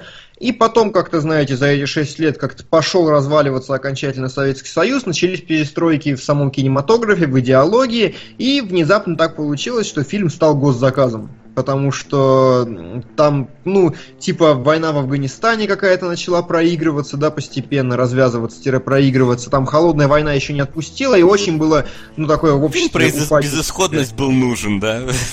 Да, фильм про безысходность был нужен. Что самое, мне кажется, интересное получилось, э, ну, такое, знаешь, совпадение очень Странно, что фильм вышел практически в тот момент, когда случилась Чернобыльская катастрофа. Да, да, да. То есть он абсолютно попал во все, что мог попасть вообще. А, и особенно после Чернобыльской катастрофы фильм про радиацию тут же, это как бы там лучше не придумаешь вообще. А, но там проблема в том, что это был первый фильм Лопушанского, который был до этого там чуть ли, ну, не на музыканта, чуть ли не отучился вообще. Он нахрен не понял, что делать с тем, что отснял. Я вот не знаю, насколько э, здесь заслуга именно его, но ему потом представили двух режиссеров, фамилии которых... А Германа э, представили второго, кого я не знаю, к сожалению.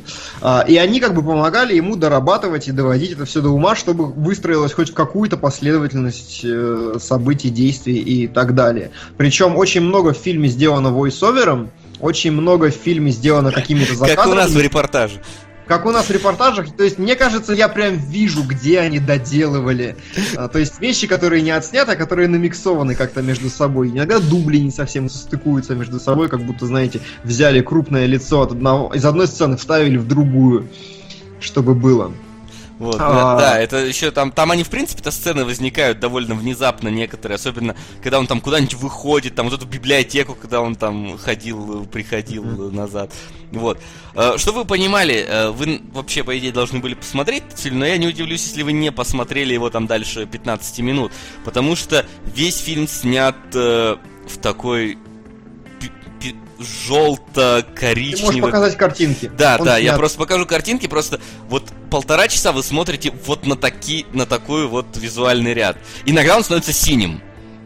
В паре Причем, сцен а, буквально. А, покажи сразу первую картинку, первую и вторую можешь показать. Я абсолютно уверен, прям абсолютно, что при оцифровывании они посрали пленку Потому что, смотрите, на начало вот первой фотографии у него лоб сверху, макушка обрезана. Я объясню, почему потом, почему это не может быть э, художественным решением, но у него, интересно, макушка здесь, и во втором кадре так не снимают. Там Макс, даже композиция, ну видно, что... Лицо ангела 1985 режиссера «Призрака в доспехах» из Тимбы 2004 режиссера Акиры. На какой донат положишь? А какой отложишь?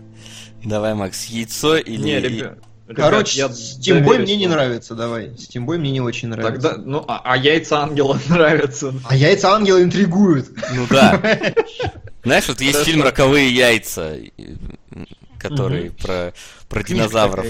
Ну, да, это, наверное, экранизация ее если я... О, а нам на яйца ангела уже... На яйцо да. ангела уже донатили? Ну, это на второе, давай. Вот. Спасибо, да. А, ну ладно, потом ты объяснишь почему. И, в общем, а, что мне фильм... На самом деле, вот фильм, он такой реально тягомотный, он очень рассудительный, он очень не знаю, желтый прям вот. Я прям почувствовал, как у меня... Вот знаете, когда песок в ботинок попадет? Вот я так... ощущение было, что вот я Глаза походил по, по пляжу, а потом оделся, и вот, да, и в глазах песок, и где-то под одеждой песок, и везде песок вот этот вот. А, вот. Но мне очень понравились все кадры внешние, которые, то есть, которые происходят не в подвале, а в разрушенном городе.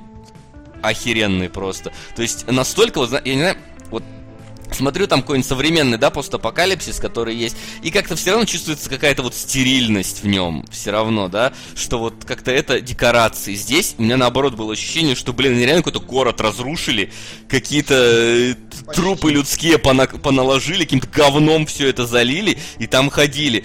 Горелые автобусы, машины, там, все вот это вот, не знаю, вот такое ощущение, что реально вот э, я недавно, относительно, ну, где-то год назад, наверное, смотрел документалку про Чернобыль, как раз как э, это устраняли последствия и радиации, как закрывали саркофаг, там были документальные съемки, и, блин, вот реально похоже. То есть э, на те документальные съемки. И это Причем здесь интегрированы да. еще документальные съемки некоторые сам фильм. Да, они есть. Перехлестываются постоянно. Есть да. такое, да. Я даже не знаю, как они взрывы снимали, вот э, ядерные то есть, видимо, макеты вот. какие-то маленькие взрывали. Вот я тоже, кстати, потому не что... интересовался этим моментом. Смотрится, ну, кстати, было не очень похоже на макеты, честно говоря. Да, как... что обычно все-таки чувствуется, а здесь может быть, возможно, я не знаю, но может это действительно документальная съемка тестирования. Может быть. Ну, Я не знаю, успели ли они на таком расстоянии что-то снять, или как это вообще делалось. Знаешь, не, не, не, некоторые думаю, моменты, да, взрыв... скорее всего. Там вот когда какую-нибудь машину переворачивают взрывом, дом там какой-нибудь сносит, ну там когда небоскребы стоят, извини, это не документальная какая-то съемка. Это и, и там и взрыв-то да. видно не документальный, он именно такой. Да, с небоскребами, да. Вот. Хрен его знает. был Но что-то я тоже хотел пропустить. Короче, а, что ты хотел?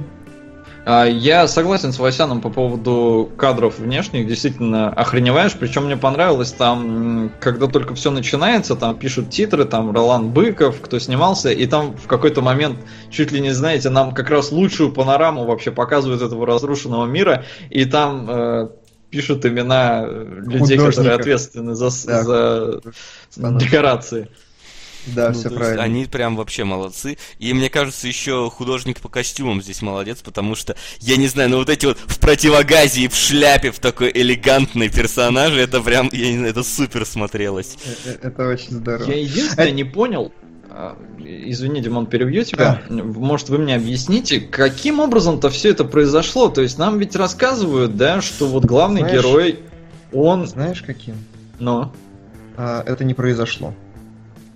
А, изначально в сценарии, когда Лопушанский принес, и как мы как раз ушли просто от моего рассказа, когда Лопушанский принес сценарий, там главной проблемой было то, что, ну типа, что за тлен вообще? Давай лучше так. Давай мы четко прямым текстом скажем, что не было никакого взрыва что это все исследование какое-нибудь, что только один остров забомбило, что, э, значит, это, скорее всего, даже не в Советском Союзе, а где-то на территории НАТО, там у них говно происходит и все остальное. Да, там даже имена а, соответствующие у некоторых персонажей, то есть не Впоследствии это убрали прямым текстом, но сам Ролан Быков говорил, что, ну, типа, он же там сценарий готовил и все остальное, он говорит, что вы посмотрите как бы на зацепочки, которые, ну, достаточно явно, когда он изучает сейсмограмму, и говорит, а что-то по сейсмограмме не очень видно, что как бы были какие-то взрывы или что-то еще. И на протяжении всего фильма, я просто сейчас не вспомню всех вещей, там реально очень много зацепок на то, что не было никакого взрыва, нет никакой атомной войны, и это все некий эксперимент. И людей гонят в бункер э, под видом, ну, чтобы спасти от атомного взрыва, на самом деле, чтобы посмотреть, как люди будут выживать там 50 лет в этом бункере, скрываясь от атомной войны. То есть это, это подтекст, который в фильме, скорее всего, есть. Ну, в целом все сходится. Я просто вот когда мне как бы напрямую говорят, то есть что Ролан Быков, ну его герой, э, говорит, я там видел мужика, который случайно запустил ракеты и ушел в туалет и повесился там, потому что он знал, что через 14 минут все как бы э, мы все умрем. А, но в итоге получается, что это? Он там перепутал и запустил ракеты сам в себя, что ли?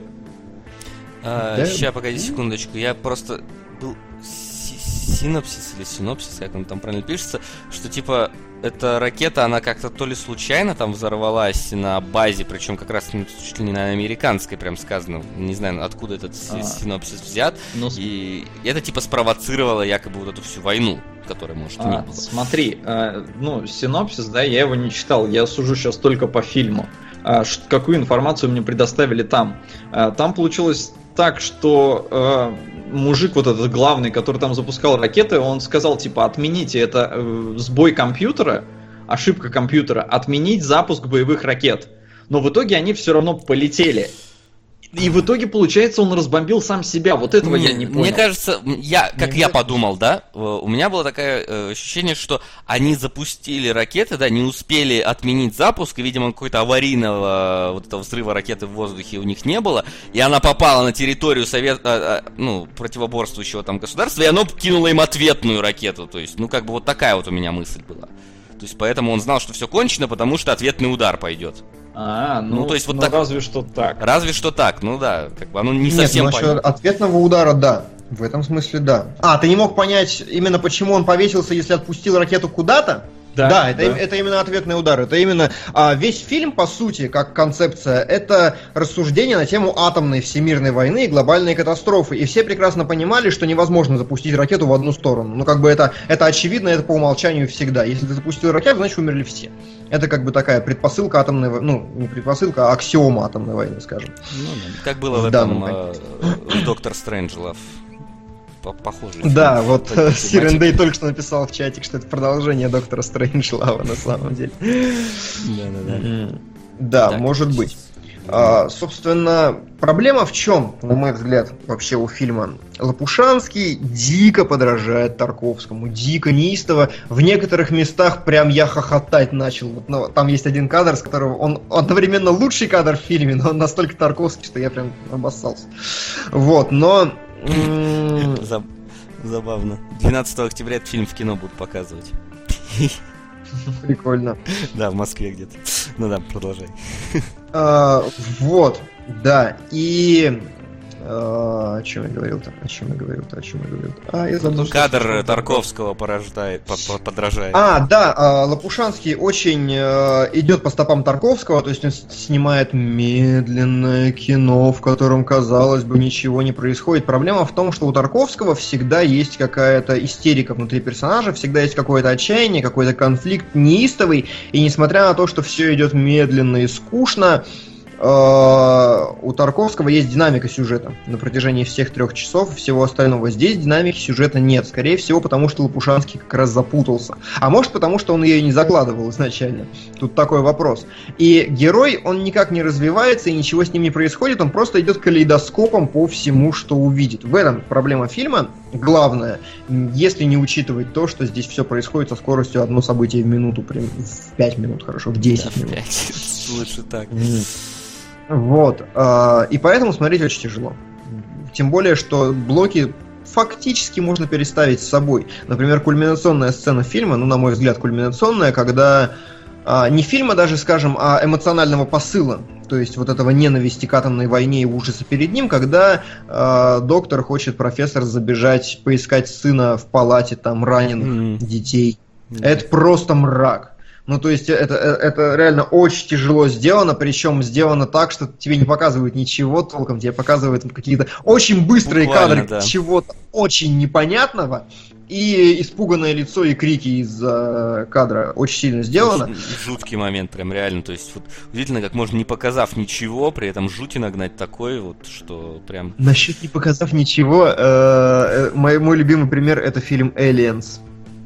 Mm. Вот я, я смотрел его, и я угорал, потому что в первой сцене, когда чужие ксеноморфы нападают на главных героев, их не показывают практически вообще. Там а а а месиво, все палят в разные стороны, но не показывают ксеноморфов. Ну это вообще, как было еще в, в психах Хичкока, который, где ни да, одного удара ножом нету по факту, но при этом Именно точно так, так же. Но да. вообще весь Спраш... вот этот фильм, он довольно-таки, ну вот, у него есть какая-то вот эта вот атмосфера такого, знаешь, прям вообще э, такой безысходности конкретной. Тотального, вот, да. Тотальный, Мне да. показался да? самый мощный момент для меня. То есть он меня впечатлил больше, чем эти дети там и крик Ролана Быкова за кадром. А, когда он приходит к врачу, и врач говорит свежий горный воздух и покой. И а, они да. начинают настолько истерично ржать. И вот это, да, вот это сидишь такой, блин, просто мощнейший момент.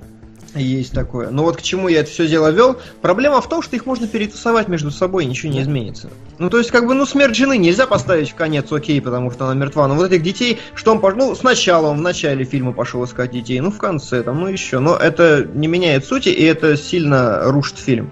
С другой стороны, э, с другой стороны, ну, возможно, это и было сверхзадачей, потому что у нас очень много персонажей в фильме на самом деле. Он живет в некой такой коммуналке или типа того. Э, это работники, сотрудники музея, все вокруг так, него. Коммуналка, не в подвале, так понимаю, музей этого. Ну, подвал, я имею в виду, что как бы коммунальный подвал. У них там вот есть такое, такая общность небольшая, человек 6.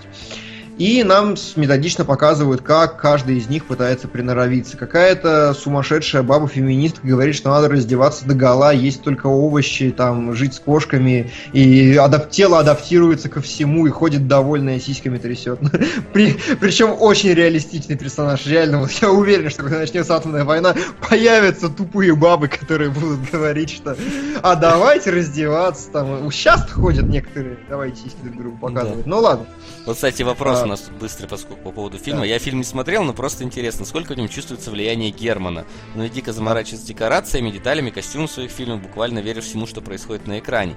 Здесь есть такой эффект, спрашивают, но А-а-а. я не знаю, есть ли тот эффект именно в декорациях, деталях, потому что снимал, скорее всего, не Герман как да, раз. все правильно, снимал не Герман, но настроение Германа, вот это трудно быть боговское последнее, вот это вот когда вот это все, но оно тут есть. Но ну и как я сказал, декорации э, замечательные, особенно внешние, прям вот внешний мир просто да, настолько да. реалистично смотрится, что...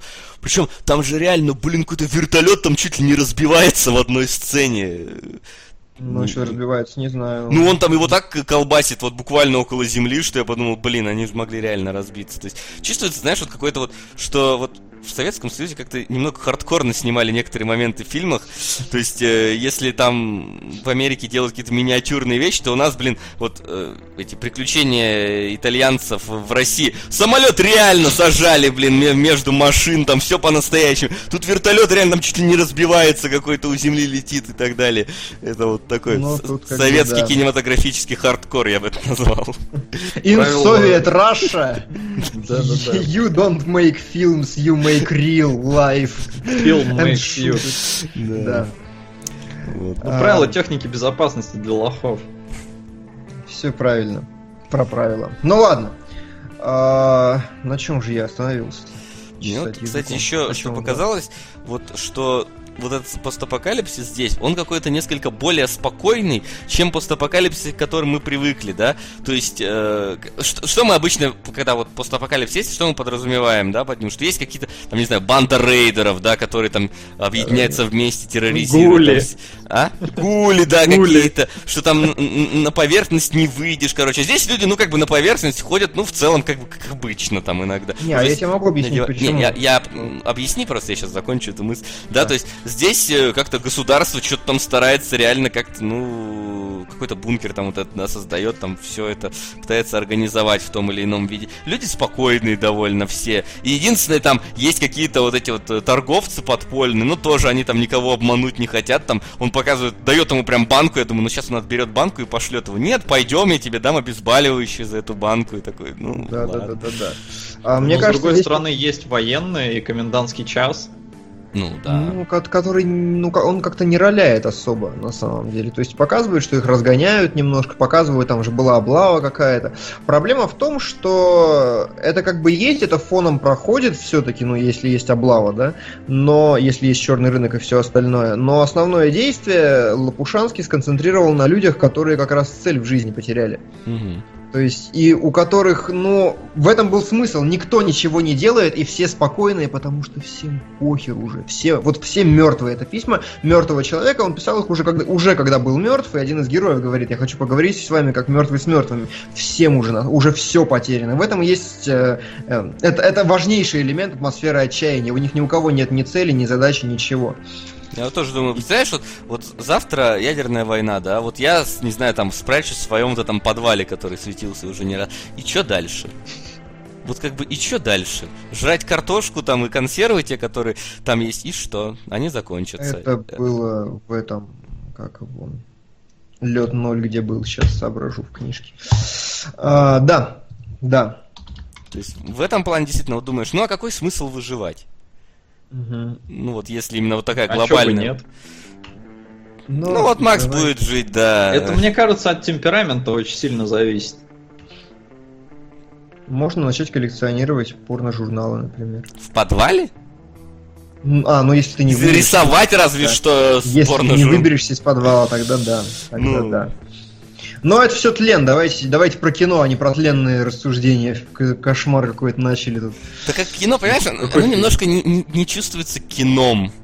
Вот. Э, да, мне кажется, наоборот. Ну, то Нет, есть ну... это как раз такое оно... произведение, которое сильно влияет, которое именно как кино влияет, именно в динамике, со звуком, с картинкой, с сюжетом. Не, ну то картинка есть, звук есть, да, но вот как-то, я не знаю, у меня не сложилось ощущение какого-то, ну вот, не знаю, ну вот как, как правильно сказано было, нету сценария такое чувство. да, есть рассуждение, ну то есть это мог быть, я не знаю, один большой монолог какой-нибудь, который вот, знаешь, а, рассказывается. Ну... Я вообще сначала думал, что письма мертвого человека и начинается все с зачитывания письма. Я думал, это сын в конце концов там будет читать все эти письма и просто Но по это ним Голливудом уже воспитанный. Да, да, да, да, да, да. Я согласен абсолютно. Я помню, у меня аналогичные ассоциации были с фильмом «12 разгневанных мужчин», оригинал какого-то там 56-го года или типа того. А, я тоже ожидал, что будет более закручен замученная история, а в конце как-то все легче раскрутилось. Я такой, блин, меня разбаловали. Кстати, пишет нам, что по атмосфере фильм похож на игру The Bunker, которая, кстати, недавно вышла. Я, нас, по-моему, никто с ней не ознакомился. Погоди, The Bunker, по-моему, я превью еще делал, когда она только появилась. Что ты сомневаешься? Не-не-не, это с реальными актерами отснятый. А, не, не, не, надо вот не, будет как-то ознакомиться. Нет, Дэвид Блейн. Да. Я, я вот все думал как-нибудь ознакомиться, тем более там платье на полтора часа убивается. Вот. Подумай на эту тему. Ну так да, да. Да. Вот, а, вот говорят, этот фильм сборник рассказов. Да нет, и в рассказах тоже есть сюжет. Этот фильм просто а, рассуждение-высказывание на тему. То есть для Лопушанского было важно именно показать постапокалипсис и порассуждать, э, как один персонаж себя поведет, как другой персонаж себя поведет, какое есть у этого будущее, какое, чего, какого будущего у этого нет. Самое интересное, что я здесь увидел, например, что в фильме нет Бога до, последнего, до последних сцен. Несмотря на то, что там один из персонажей пастор, и это упоминается, Бога в фильме нет. Крестик появляется только в самом-самом конце, когда появляются дети, и когда умирает этот э, профессор, дети начинают как бы по-моему, они говорят там первый раз за, за фильм даже эти дети. Дети mm-hmm. начинают как бы писать новое свое Евангелие. И при этом это такая зыбкая на самом деле история, потому что Советский Союз, он же весь, ну, антирелигиозный, а Лопушанский очень религиозный человек. И поэтому мне показалось, он тоненько очень сыграл, там как-то так сформулировано, что не прикопаешься. И такая научненькая Евангелие они пишут новое, рациональненькое. Да, ну это и было в, в принципе это уже был такой закат Советского Союза, там уже как-то, ну, слабее ну, к этому относились. Помягче. Ну да, потому что это в начале как раз э, очень сильные гонения были на религию, а потом-то с ней как бы все равно более-менее считаться начали, потому что поняли, что она народу нужна. Вот. А тут уж тем более ну, под вот. конец вполне могли. Так Но, или да. иначе, в фильме Бога нет, и вот это меня очень впечатлило. В жизни потому тоже. что... Э, нет, но я имею в виду, что э, э, сам калейдоскоп, когда ты его выстраиваешь, э, ты садишься, ты начинаешь думать, так, вот эти люди сделают так, эти люди сделают так. Может, это еще и Стругацкого, там, например, влияние, потому что он тоже любил писать про умных людей. И что мне очень сильно импонирует, все персонажи очень умные, очень интеллигентные, они рассуждают так очень здраво, очень, очень длинными такими э, предложениями хорошими. Эссе друг другу читают постоянно. И э, вот выдавая калейдоскоп абсолютно противоположных мнений от абсолютной глупости до приспособленчества, до э, там, самоубийства, Бога он не касается абсолютно никак. И вот это прям как, как идея очень здорово такой сказал, что все персонажи умные, при этом вспоминаю тетку, которая ходила голая. Ну да, я говорю, не все, но как бы хорошо. Вот те, но, которые да, разговаривали. Я, я кстати, вот в какой-то момент подумал, что, блин, что-то слишком все умные, действительно. Ну, то есть в жизни так, э, как бы, ну, не будут говорить, мне кажется, ну, мне показалось. А потом подумал, они все работники музея.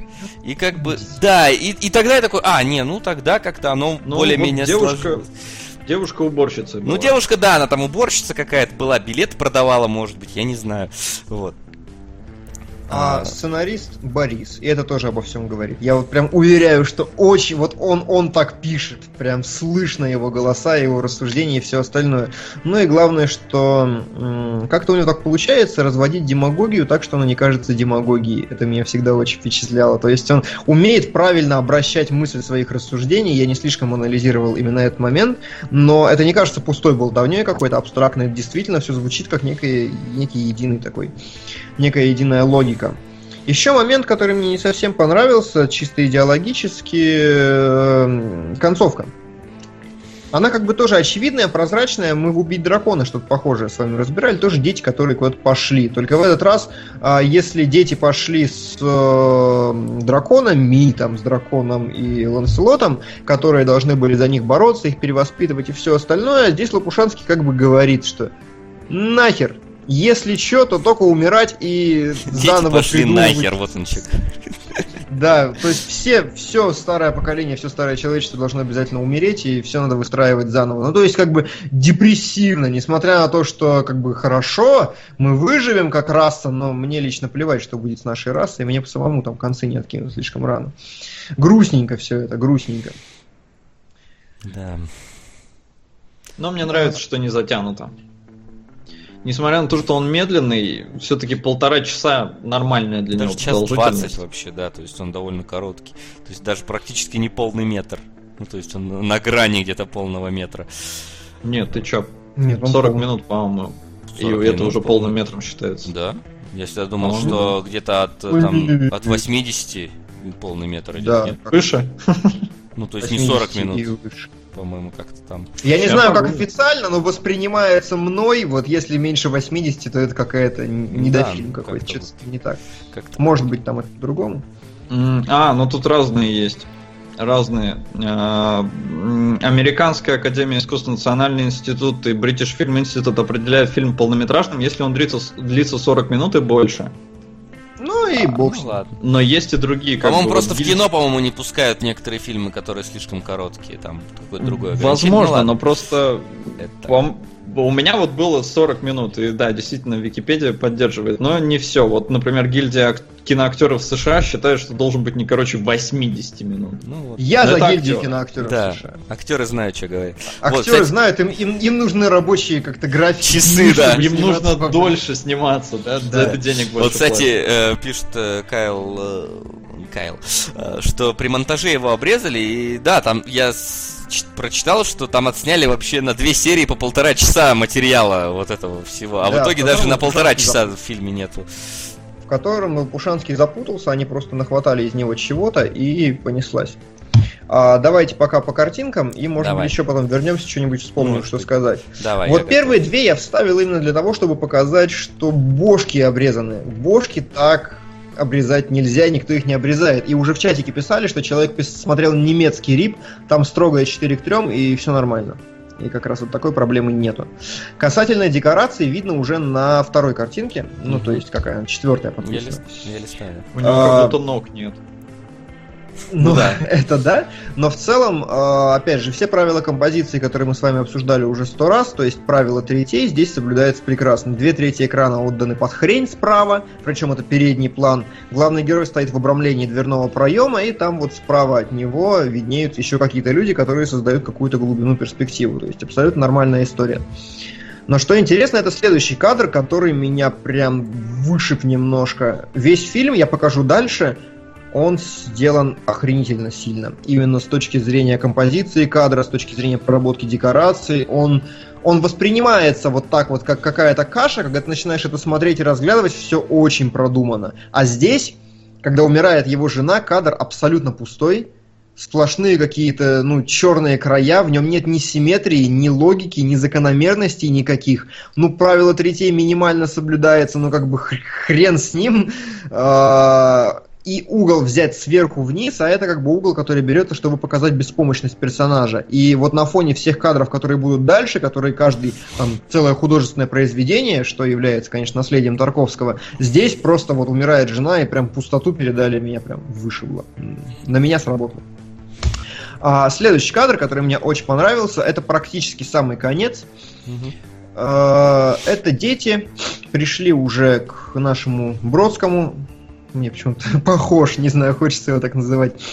А, и построили, значит, новогоднюю елку. Еще один аргумент в пользу того, что это не может быть обрезанный вверх специально. Звезды у елки не видно на этом кадре. А, ну, типа, какой смысл-то? Come on, вот нам видно хвостик самый ее. Но интересно в этом кадре другое, что э, слева и справа посмотрите на стены, они полукруглые. Угу. Вот. И э, атмосфера, как бы он говорит, что у нас Рождество, вот у нас настоящая елка, которую он собрал там из проводов и лампочек, и камера отъезжает, и ты видишь, я не знаю, у меня идет ассоциация с какими-то огоньками пламени, но это даже не важно, потому что округлость вокруг них, вот это, она действительно создает атмосферу уюта, она действительно э, создает какую-то теплоту и мягкость. И в принципе на костер, ну это может быть похоже, учитывая, что они сами сидят там в центре подсвеченные, да, по бокам там все какое-то более темное. Так или иначе, вот эти округлые края очень остроумный ход, которого, ну, я прям не могу сходу вспомнить, где бы я еще видел. А, в целом же, на следующий давай кадр. Вот как раз тот вертолет, который почти разбивается. Мне казалось, он просто пролетел. Не, он я там потом. Я не, не знаю. Никакой. Не, он там прямо его колбасить начал. Может, соседний кадр какой-то, но я прям видел, что воу, воу, воу. Я стал переживать за вертолет. Ну ладно. Э, вот, а смотрите, что интересно. Казалось бы, ну просто картиночка и все. На самом деле, хрена лысого. Во-первых, самый центр кадра коробка. В эту коробку упирается, ну там, кубик какой-то, кирпич, ты видишь вот прям в самом а, центре. все, понял, в самом, в самом, самом. А, в него упирается диагональ холма справа, в него упирается вот этот, э, как называется, речка вот эта грязная, непонятная. Он же, опять же, находится практически в середине кадра. А, сам кадр абсолютно четко у него есть передний план, который торчит слева, у него есть средний план в виде автобусов, дальний план в виде холма, супер дальний в виде этого. У него правая половина загруженная и тяжелая, видите, там грязь, машины, вот опять же холм. Левая более светлая и пустая, при этом она еще немножко перекрыта передним планом. И э, в сумме это вот все с линии, сводящиеся к кирпичу, это очень законченная картинка, но здесь нет очевидной симметрии, здесь нет ничего, что бросалось бы в глаза. Вертолет немножко сместили, чтобы он не летел по самому центру, и поэтому э, фильм не создает впечатления, будто в нем есть какие, какая-то логика и закономерность в декорациях. То есть это не тот фильм, который вы смотрите, как неоновые демоны такие, ёба мать, какая красота, потому что он наоборот, он усложняет все взаимосвязи внутри кадра, чтобы они были неочевидными. Аналогично на следующем кадре. Казалось бы, ну кадр и кадр. На самом деле он симметричный. Или, скажем, параллельный. Потому что девушка, женщина-уборщица копирует баг. Идет чередование черных-белых полос. Э, допустим, белый этот, э, условно назовем, чистящее средство, чтобы там ни было. Потом черная стена, белая ее кофта стол, потом черная стена, потом специально отблеск на баке и ну, более светлый подсвеченный бак. Тоже, опять же, и ее голова по уровню трубы примерно сделана, и опять же, здесь, ну, смотришь, и нет закономерности. Начинаешь прощупывать, и она появляется какая-то. Что мне кажется забавным. Следующий кадр вообще, ну, как бы... Здесь все должны уже сами все увидеть, потому что мужик стоит в обравлении этой арочки, э, он занимает ровно две трети экрана, справа белой ширмочкой отделена тетенька, которая тоже там сидит. А, опять же, чередование черных-белых полос достаточно очевидно, но что забавно мне показалось, я не думаю, что это сделано специально, потому что тогда манекены были бы повернуты в другую сторону. Но здесь так много голов, что невольно возникает мысль об аудитории и слушателях. Вот он идет, и действительно, вот постоянно манекены-манекены, кто-то в его сторону повернут, и как бы он идет и рассуждает вот в присутствии кого-то молчаливого. Мне кажется, если бы это было специально сделано, они бы были бы повернуты в камеру. Но может быть. Может, может быть, быть, нет. Да, да. А, и вот последний кадр, который я хотел показать, чистая, мать его, Тарковщина, потому что Тарковский дико угорал по воде во всех ее проявлениях. У него постоянно вода во всех фильмах течет, э, постоянно возникают важные моменты и так далее. Для него это вообще как некий переход э, между реальностью и, ну, неким таким иллюзорным пространством. И вот здесь, когда главный герой, после, по-моему, как раз после э, детей, он приходит и приваливается просто к стене, и у него ручеек начинает стекать четко по лбу, по лицу и капли. Блин, очень красивый кадр, очень такой тяжелый на самом деле, очень какой-то глубоко символичный ощущается. И при этом, ну, типа, Тарковщина один в один. Забавно, что без трубы, которая на фоне него, мне кажется, кадра бы не было. Это был бы просто белый мужик на фоне белой стены, а так хоть, ну, типа, хоть какое-то пространство появляется у этого. Вот, что я хотел сказать. И я к тому, что когда ты вспоминаешь этот фильм, у тебя такое ощущение, что как бы, ну, бардак постоянный какой-то, хаос, какие-то там вещи, все разбросано, все. И в этом, ну, вы согласитесь со мной, что он не, не выглядит красивым, вот когда ты о нем думаешь? Нет, он, он наоборот максимально... Атмосферно.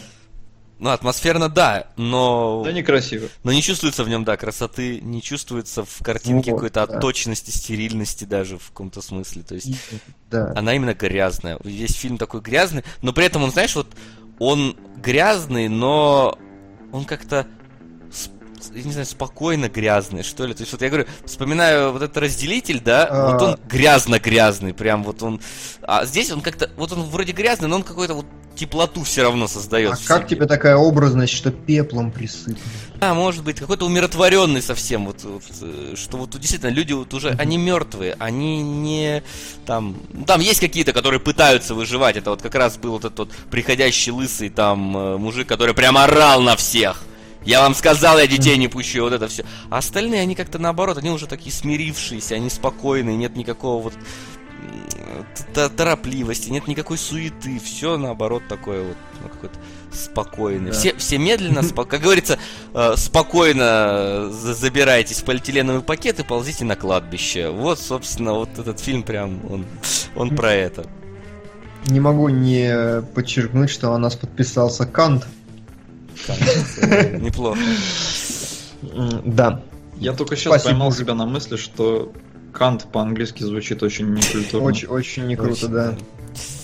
А по-русски нормально. А, вот, а, подводя же какой-то итог, э, систематизируя все, что мы сказали раньше, фильм с очень тяжелой судьбой, но ему очень повезло выйти вовремя. Он дико обласканный критиками, там назвали его гением, шедевром, а я даже нашел специально выписку какую-то из учебника про значит, про развал советского кинематографа я нашел маленькую выписку, в которой так ехидно написано, что в это время стало очень много гениев и шедевров. В частности, Лопушанский, в частности, еще какие-то фильмы, которые... Он действительно очень попал, ну, скажем, в конъюнктуру того момента, того времени, оказался очень вовремя уместным. Он действительно выглядит как хорошее философское эссе. Проблема в том, что он не дотягивает до того, на что претендует, на мой взгляд. Его очень скучно смотреть. И э, несмотря на то, что он показывает атмосферу мне, он дает неплохие рассуждения, он не становится в один ряд с фильмами того же Тарковского, сто раз уже упомянутого, потому что в нем нету э, ну, или как-то скажем, он не справляется со сверхзадачей так, как должен быть, на мой взгляд. Вот. Ну, тут, наверное, как раз виновато то, что он там писался, переписывался, монтажился, перемонтажился. Я такой советский отряд самоубийц, можно сказать. Ну, то есть... А, ты знаешь, ну не факт, потому что у Лопушанского еще есть два фильма про постапокалипсис, тоже говно. А. Ну, тогда, ну. тогда ладно, я просто не видел, не знаю. Я, кстати, надеюсь, что у нас когда-нибудь Тарковский куда-нибудь вырвется в топ, и мы... И мы так конкретненько посидим, пообсуждаем что-нибудь, я пересмотрю там что Не, мне возможно. в целом письма мертвого человека ну, в целом понравились по атмосфере. Мне не было очень уныло их смотреть, несмотря на то, что я встал сегодня специально там в 8 утра, чтобы посмотреть этот фильм, успеть до эфира.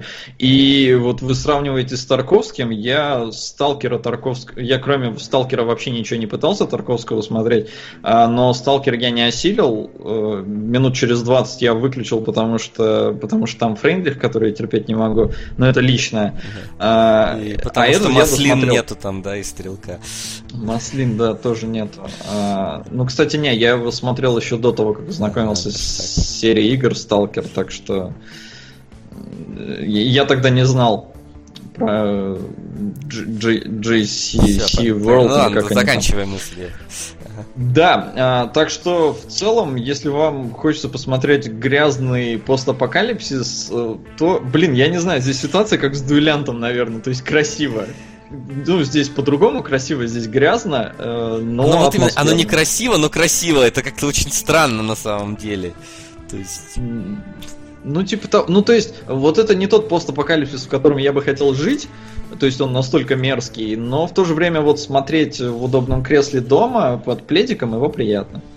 Но вы как-то все-таки упускаете, что там охерительные рассуждения, охерительные идеологии и очень Нет. умно все. Я бы не сказал, что там какие-то охерительные идеологии. Ну они как минимум, ну они прям супер эстетичные. Ты опять же, они... ты сам сказал, не докрутили. Они, ну, то есть, а... он не не, не дошел до той планки, на которую претендовал или Ну, не настолько, чтобы совсем игнорировать этот аспект. Все-таки, ну, чувствуется Стругацкий. Мне было очень приятно слушать. То есть, если бы я рекомендовал этот фильм, я бы не рекомендовал его, как, как вы сейчас говорите, смотреть, смотреть постапокалипсис, постапокалипсис. Слушать эссе, я бы сказал. Не самое сильное, но слушать эссе. Ну, то есть, ну, моя вот позиция такова. Не самая сильная. Ну, может быть. Но меня вот как-то само эссе вот это вот не совсем э, зацепило. Ну, то есть, потому что, ну, не знаю, по, по многим причинам причинам, возможно. То есть я не сейчас не про качество его говорю, а просто про свое такое ощущение. Мне было интересно наблюдать именно вот каждый раз, когда вот он куда-то уходит, вот за, за обстановкой, за окружением, за тем, как там вот люди себя э, ведут э, более-менее. Мне вот это вот в фильме привлекло больше. Такой, знаете, теплый ламповый апокалипсис получился. В каком смысле. Да, да будет так. Да будет так. Ну что, мне кажется, мы вполне да. со всех сторон обсудили э, данный фильм, и настала нам пора переходить к нашей финальной э, рубрике. Вопросы?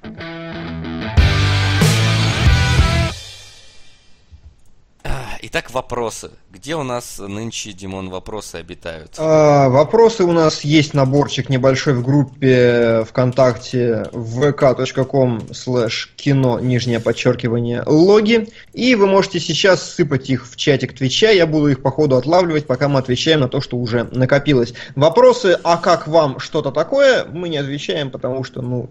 Потому что нам, нам нормально. Нам нормально, да. А, какие мысли насчет возможной экранизации Халфы и Портал Джей Джей Абрамсом? Портал было бы интересно. Халфа...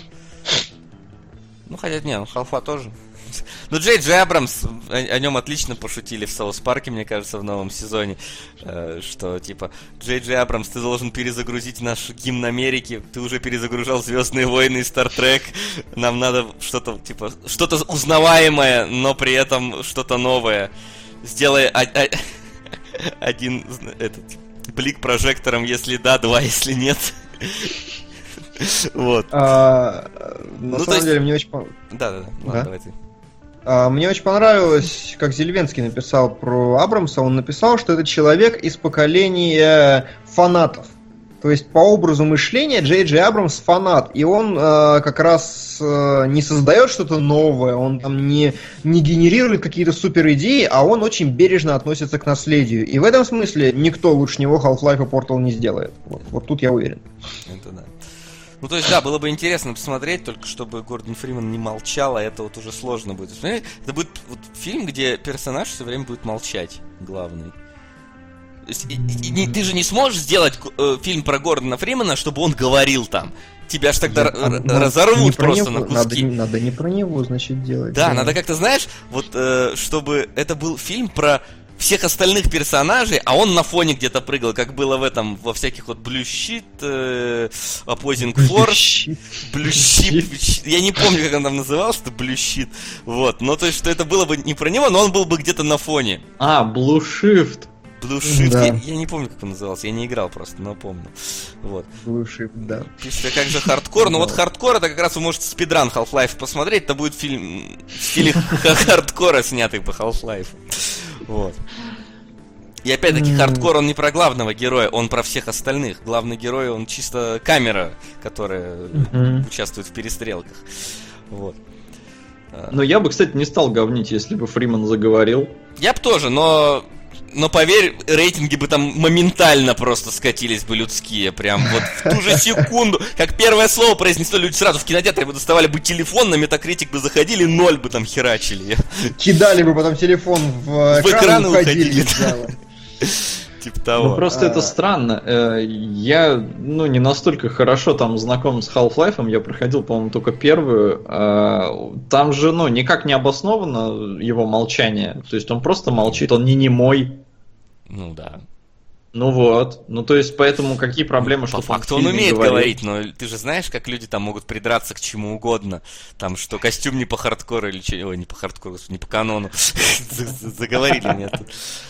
Вот, кстати, что ты говорил, сейчас я пытаюсь какую-то мысль, которую я потерял. Ладно, потом вспомню, может быть, да расскажу а, в плане этого. А, вот, э, вот, вот, что типа, что в Half-Life тоже не про Фримена. Ну, во втором, да, а в первом вы там найдите персонажей, которые хоть как-то разговаривают, там, хоть немножко на экране. Там их, блин, раз-два и обчелся и все в начале. Остальное потом он просто ходит и что-то происходит вокруг. И все кричат, орут и умирают. Вот. Логично. Да. Логично. А, значит, начались вопросы из серии «Назовите самый недооцененный и переоцененный фильм». Я не могу так сходу, мне надо сесть, подумать, переварить. Ну, да, Вы как? Конечно. Не только подумать, надо поднимать архивы. Во-во. Из последнего я дико, я прям возненавидел э, книгу джунглей. Нет, книгу а. джунглей. А. Вот прям от, отстой говнина, скучная, отвратительная, захвалили, фу. Я даже не знаю, мне сложно так вспомнить, что я говнил. Просто это реально вот так вот сходу это всегда типа, назовите. Я такой, блин, я же столько всего могу забыть. А ведь наверняка да, было да, что-то. Да, и да, как бы, ну. Да, начиная с 12 лет рабства и так далее. Ну да, то есть, как бы там вообще не вспомнишь за все там свои года. То есть надо реально. Это вот надо вот родиться, короче, сразу быть готовым к тому, что тебя когда-нибудь об этом спросят, и список составлять просто. Вот. Как, как фильм посмотрел, так, ты идешь вот в этот список, ты вот в этот список. И вот так вот с трех лет, как только научился говорить и понимать там, что по телевизору происходит, все сразу этот список составлять. Вот. Mm.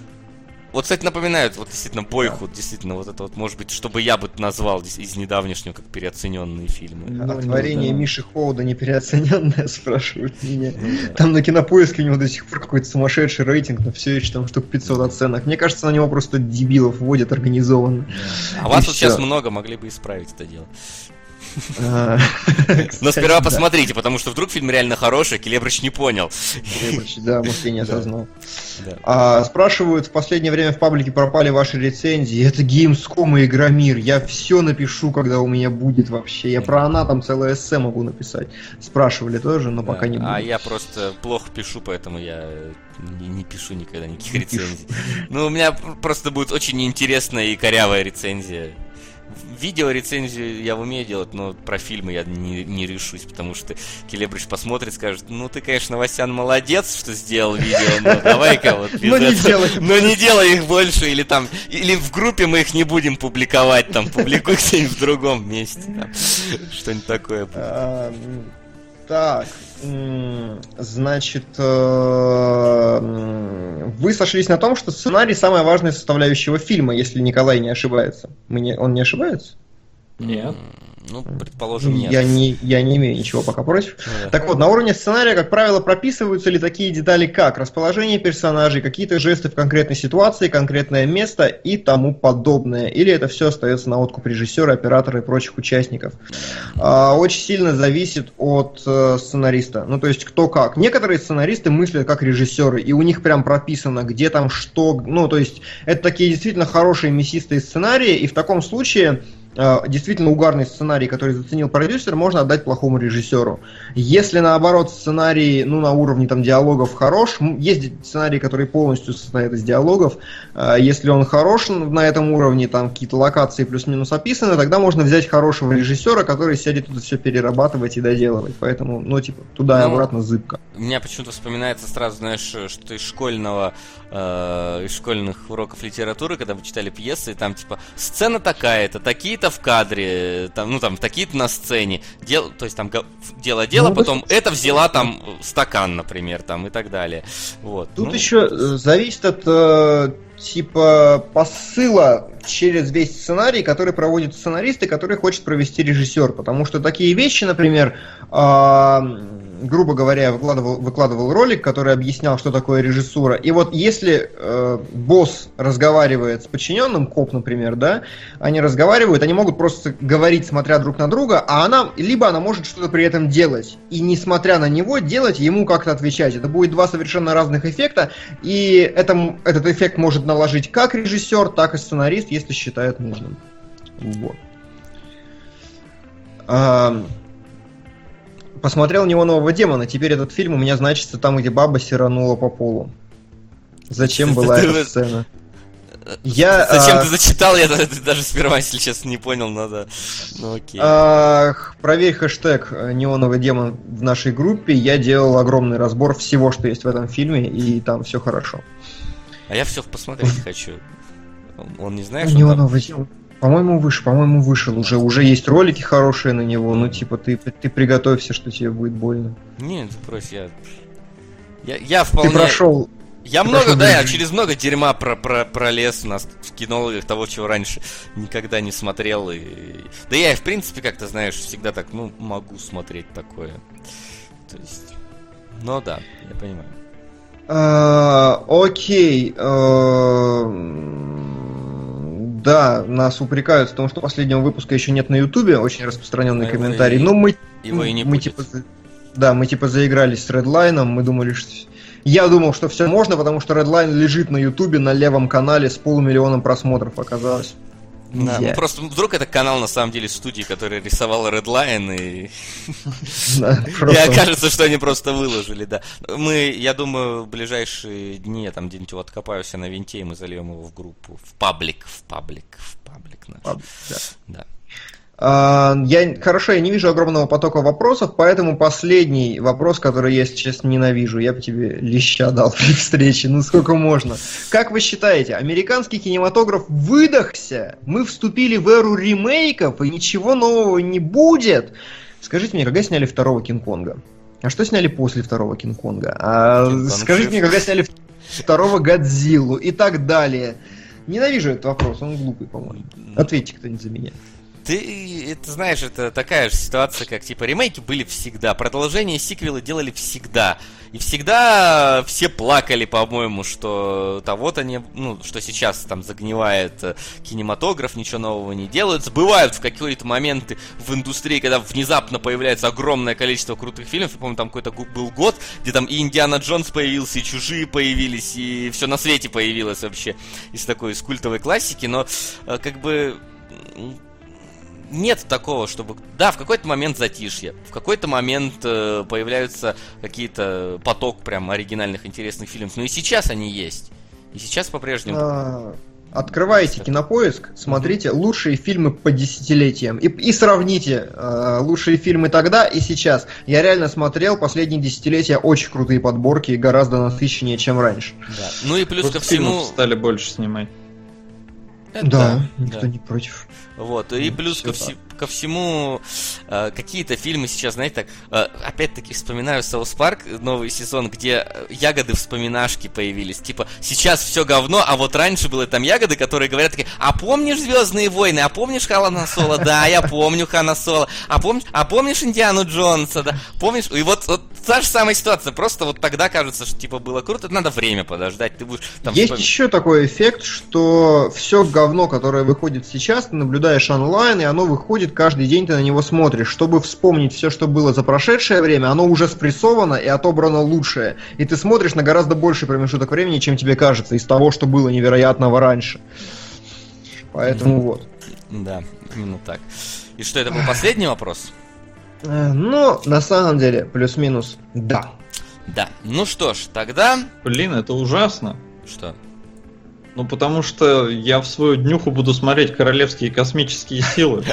Да. Против она я ничего не имею. Мне очень понравился этот фильм. Это, по-моему, лучший сценарий 2013 года по версии э, Оскара. Но что такое королевские космические силы? Ну, это... Анимологи. Ани... Вот и узнаешь. Анимешечка, вот да. На день рождения вы Максу подготовили такой замечательный подарок, ребята. Да, у него через неделю Спасибо. будет э, днюха. Но и И мне кажется, больше и окна-то для изменения нашего топа нету, потому что все закончилось. Ну, и... ну а давай, мы сначала Макс скажем, на что мы пойдем на следующей неделе, да. а потом... Хорошо, только... Макс, Макс верит, что вы можете изменить ситуацию.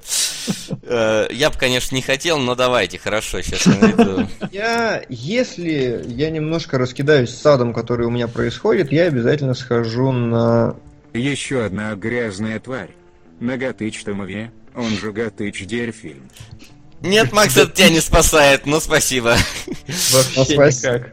Так, сейчас я, погоди, график премьер открою, посмотрю, что у нас э, идет. Да, я очень хочу коллектора посмотреть. Э, я, скорее всего, посмотрю «Дом странных детей» Мисс Перегрин, надо следить все-таки за Бертоном. Наверное, я рискну сходить на «Ведьму из Блэр», потому что противоречиво по поводу нее. Я точно, вот прям точно схожу на «Инферно», Аналогично. Прям а абсолютно... я точно скажу на ученика. Да, точно. хорошо. И, по-моему, еще до сих будет идти глубоководный горизонт, который начался. И я вот на него тоже думаю успеть сгонять.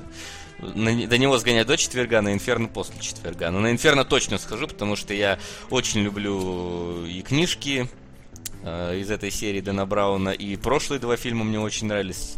Поэтому очень надеюсь попасть на них. Больше тут вроде Ничего из... Да. Ты пойдешь на Нет. супер плохие? Не дай Она новую эру Z. Она же The знаю, Girl with я... All the Gifts. Вот. Если у меня за эту неделю успеет родиться и вырасти младшая сестра, я ее пошлю и спрошу ее мнение. Но это ну, максимум, на что ну, я согласен. Постарайся вырасти. Вот. Так. Да. Ну, да. Вроде бы. Ну все, остальное все уже дальше. Да, Макс, так что. Так что сорян, но я вынужден э, пихнуть нашу финальную отбивочку буквально сейчас. Ставки сделаны, ставок больше нет.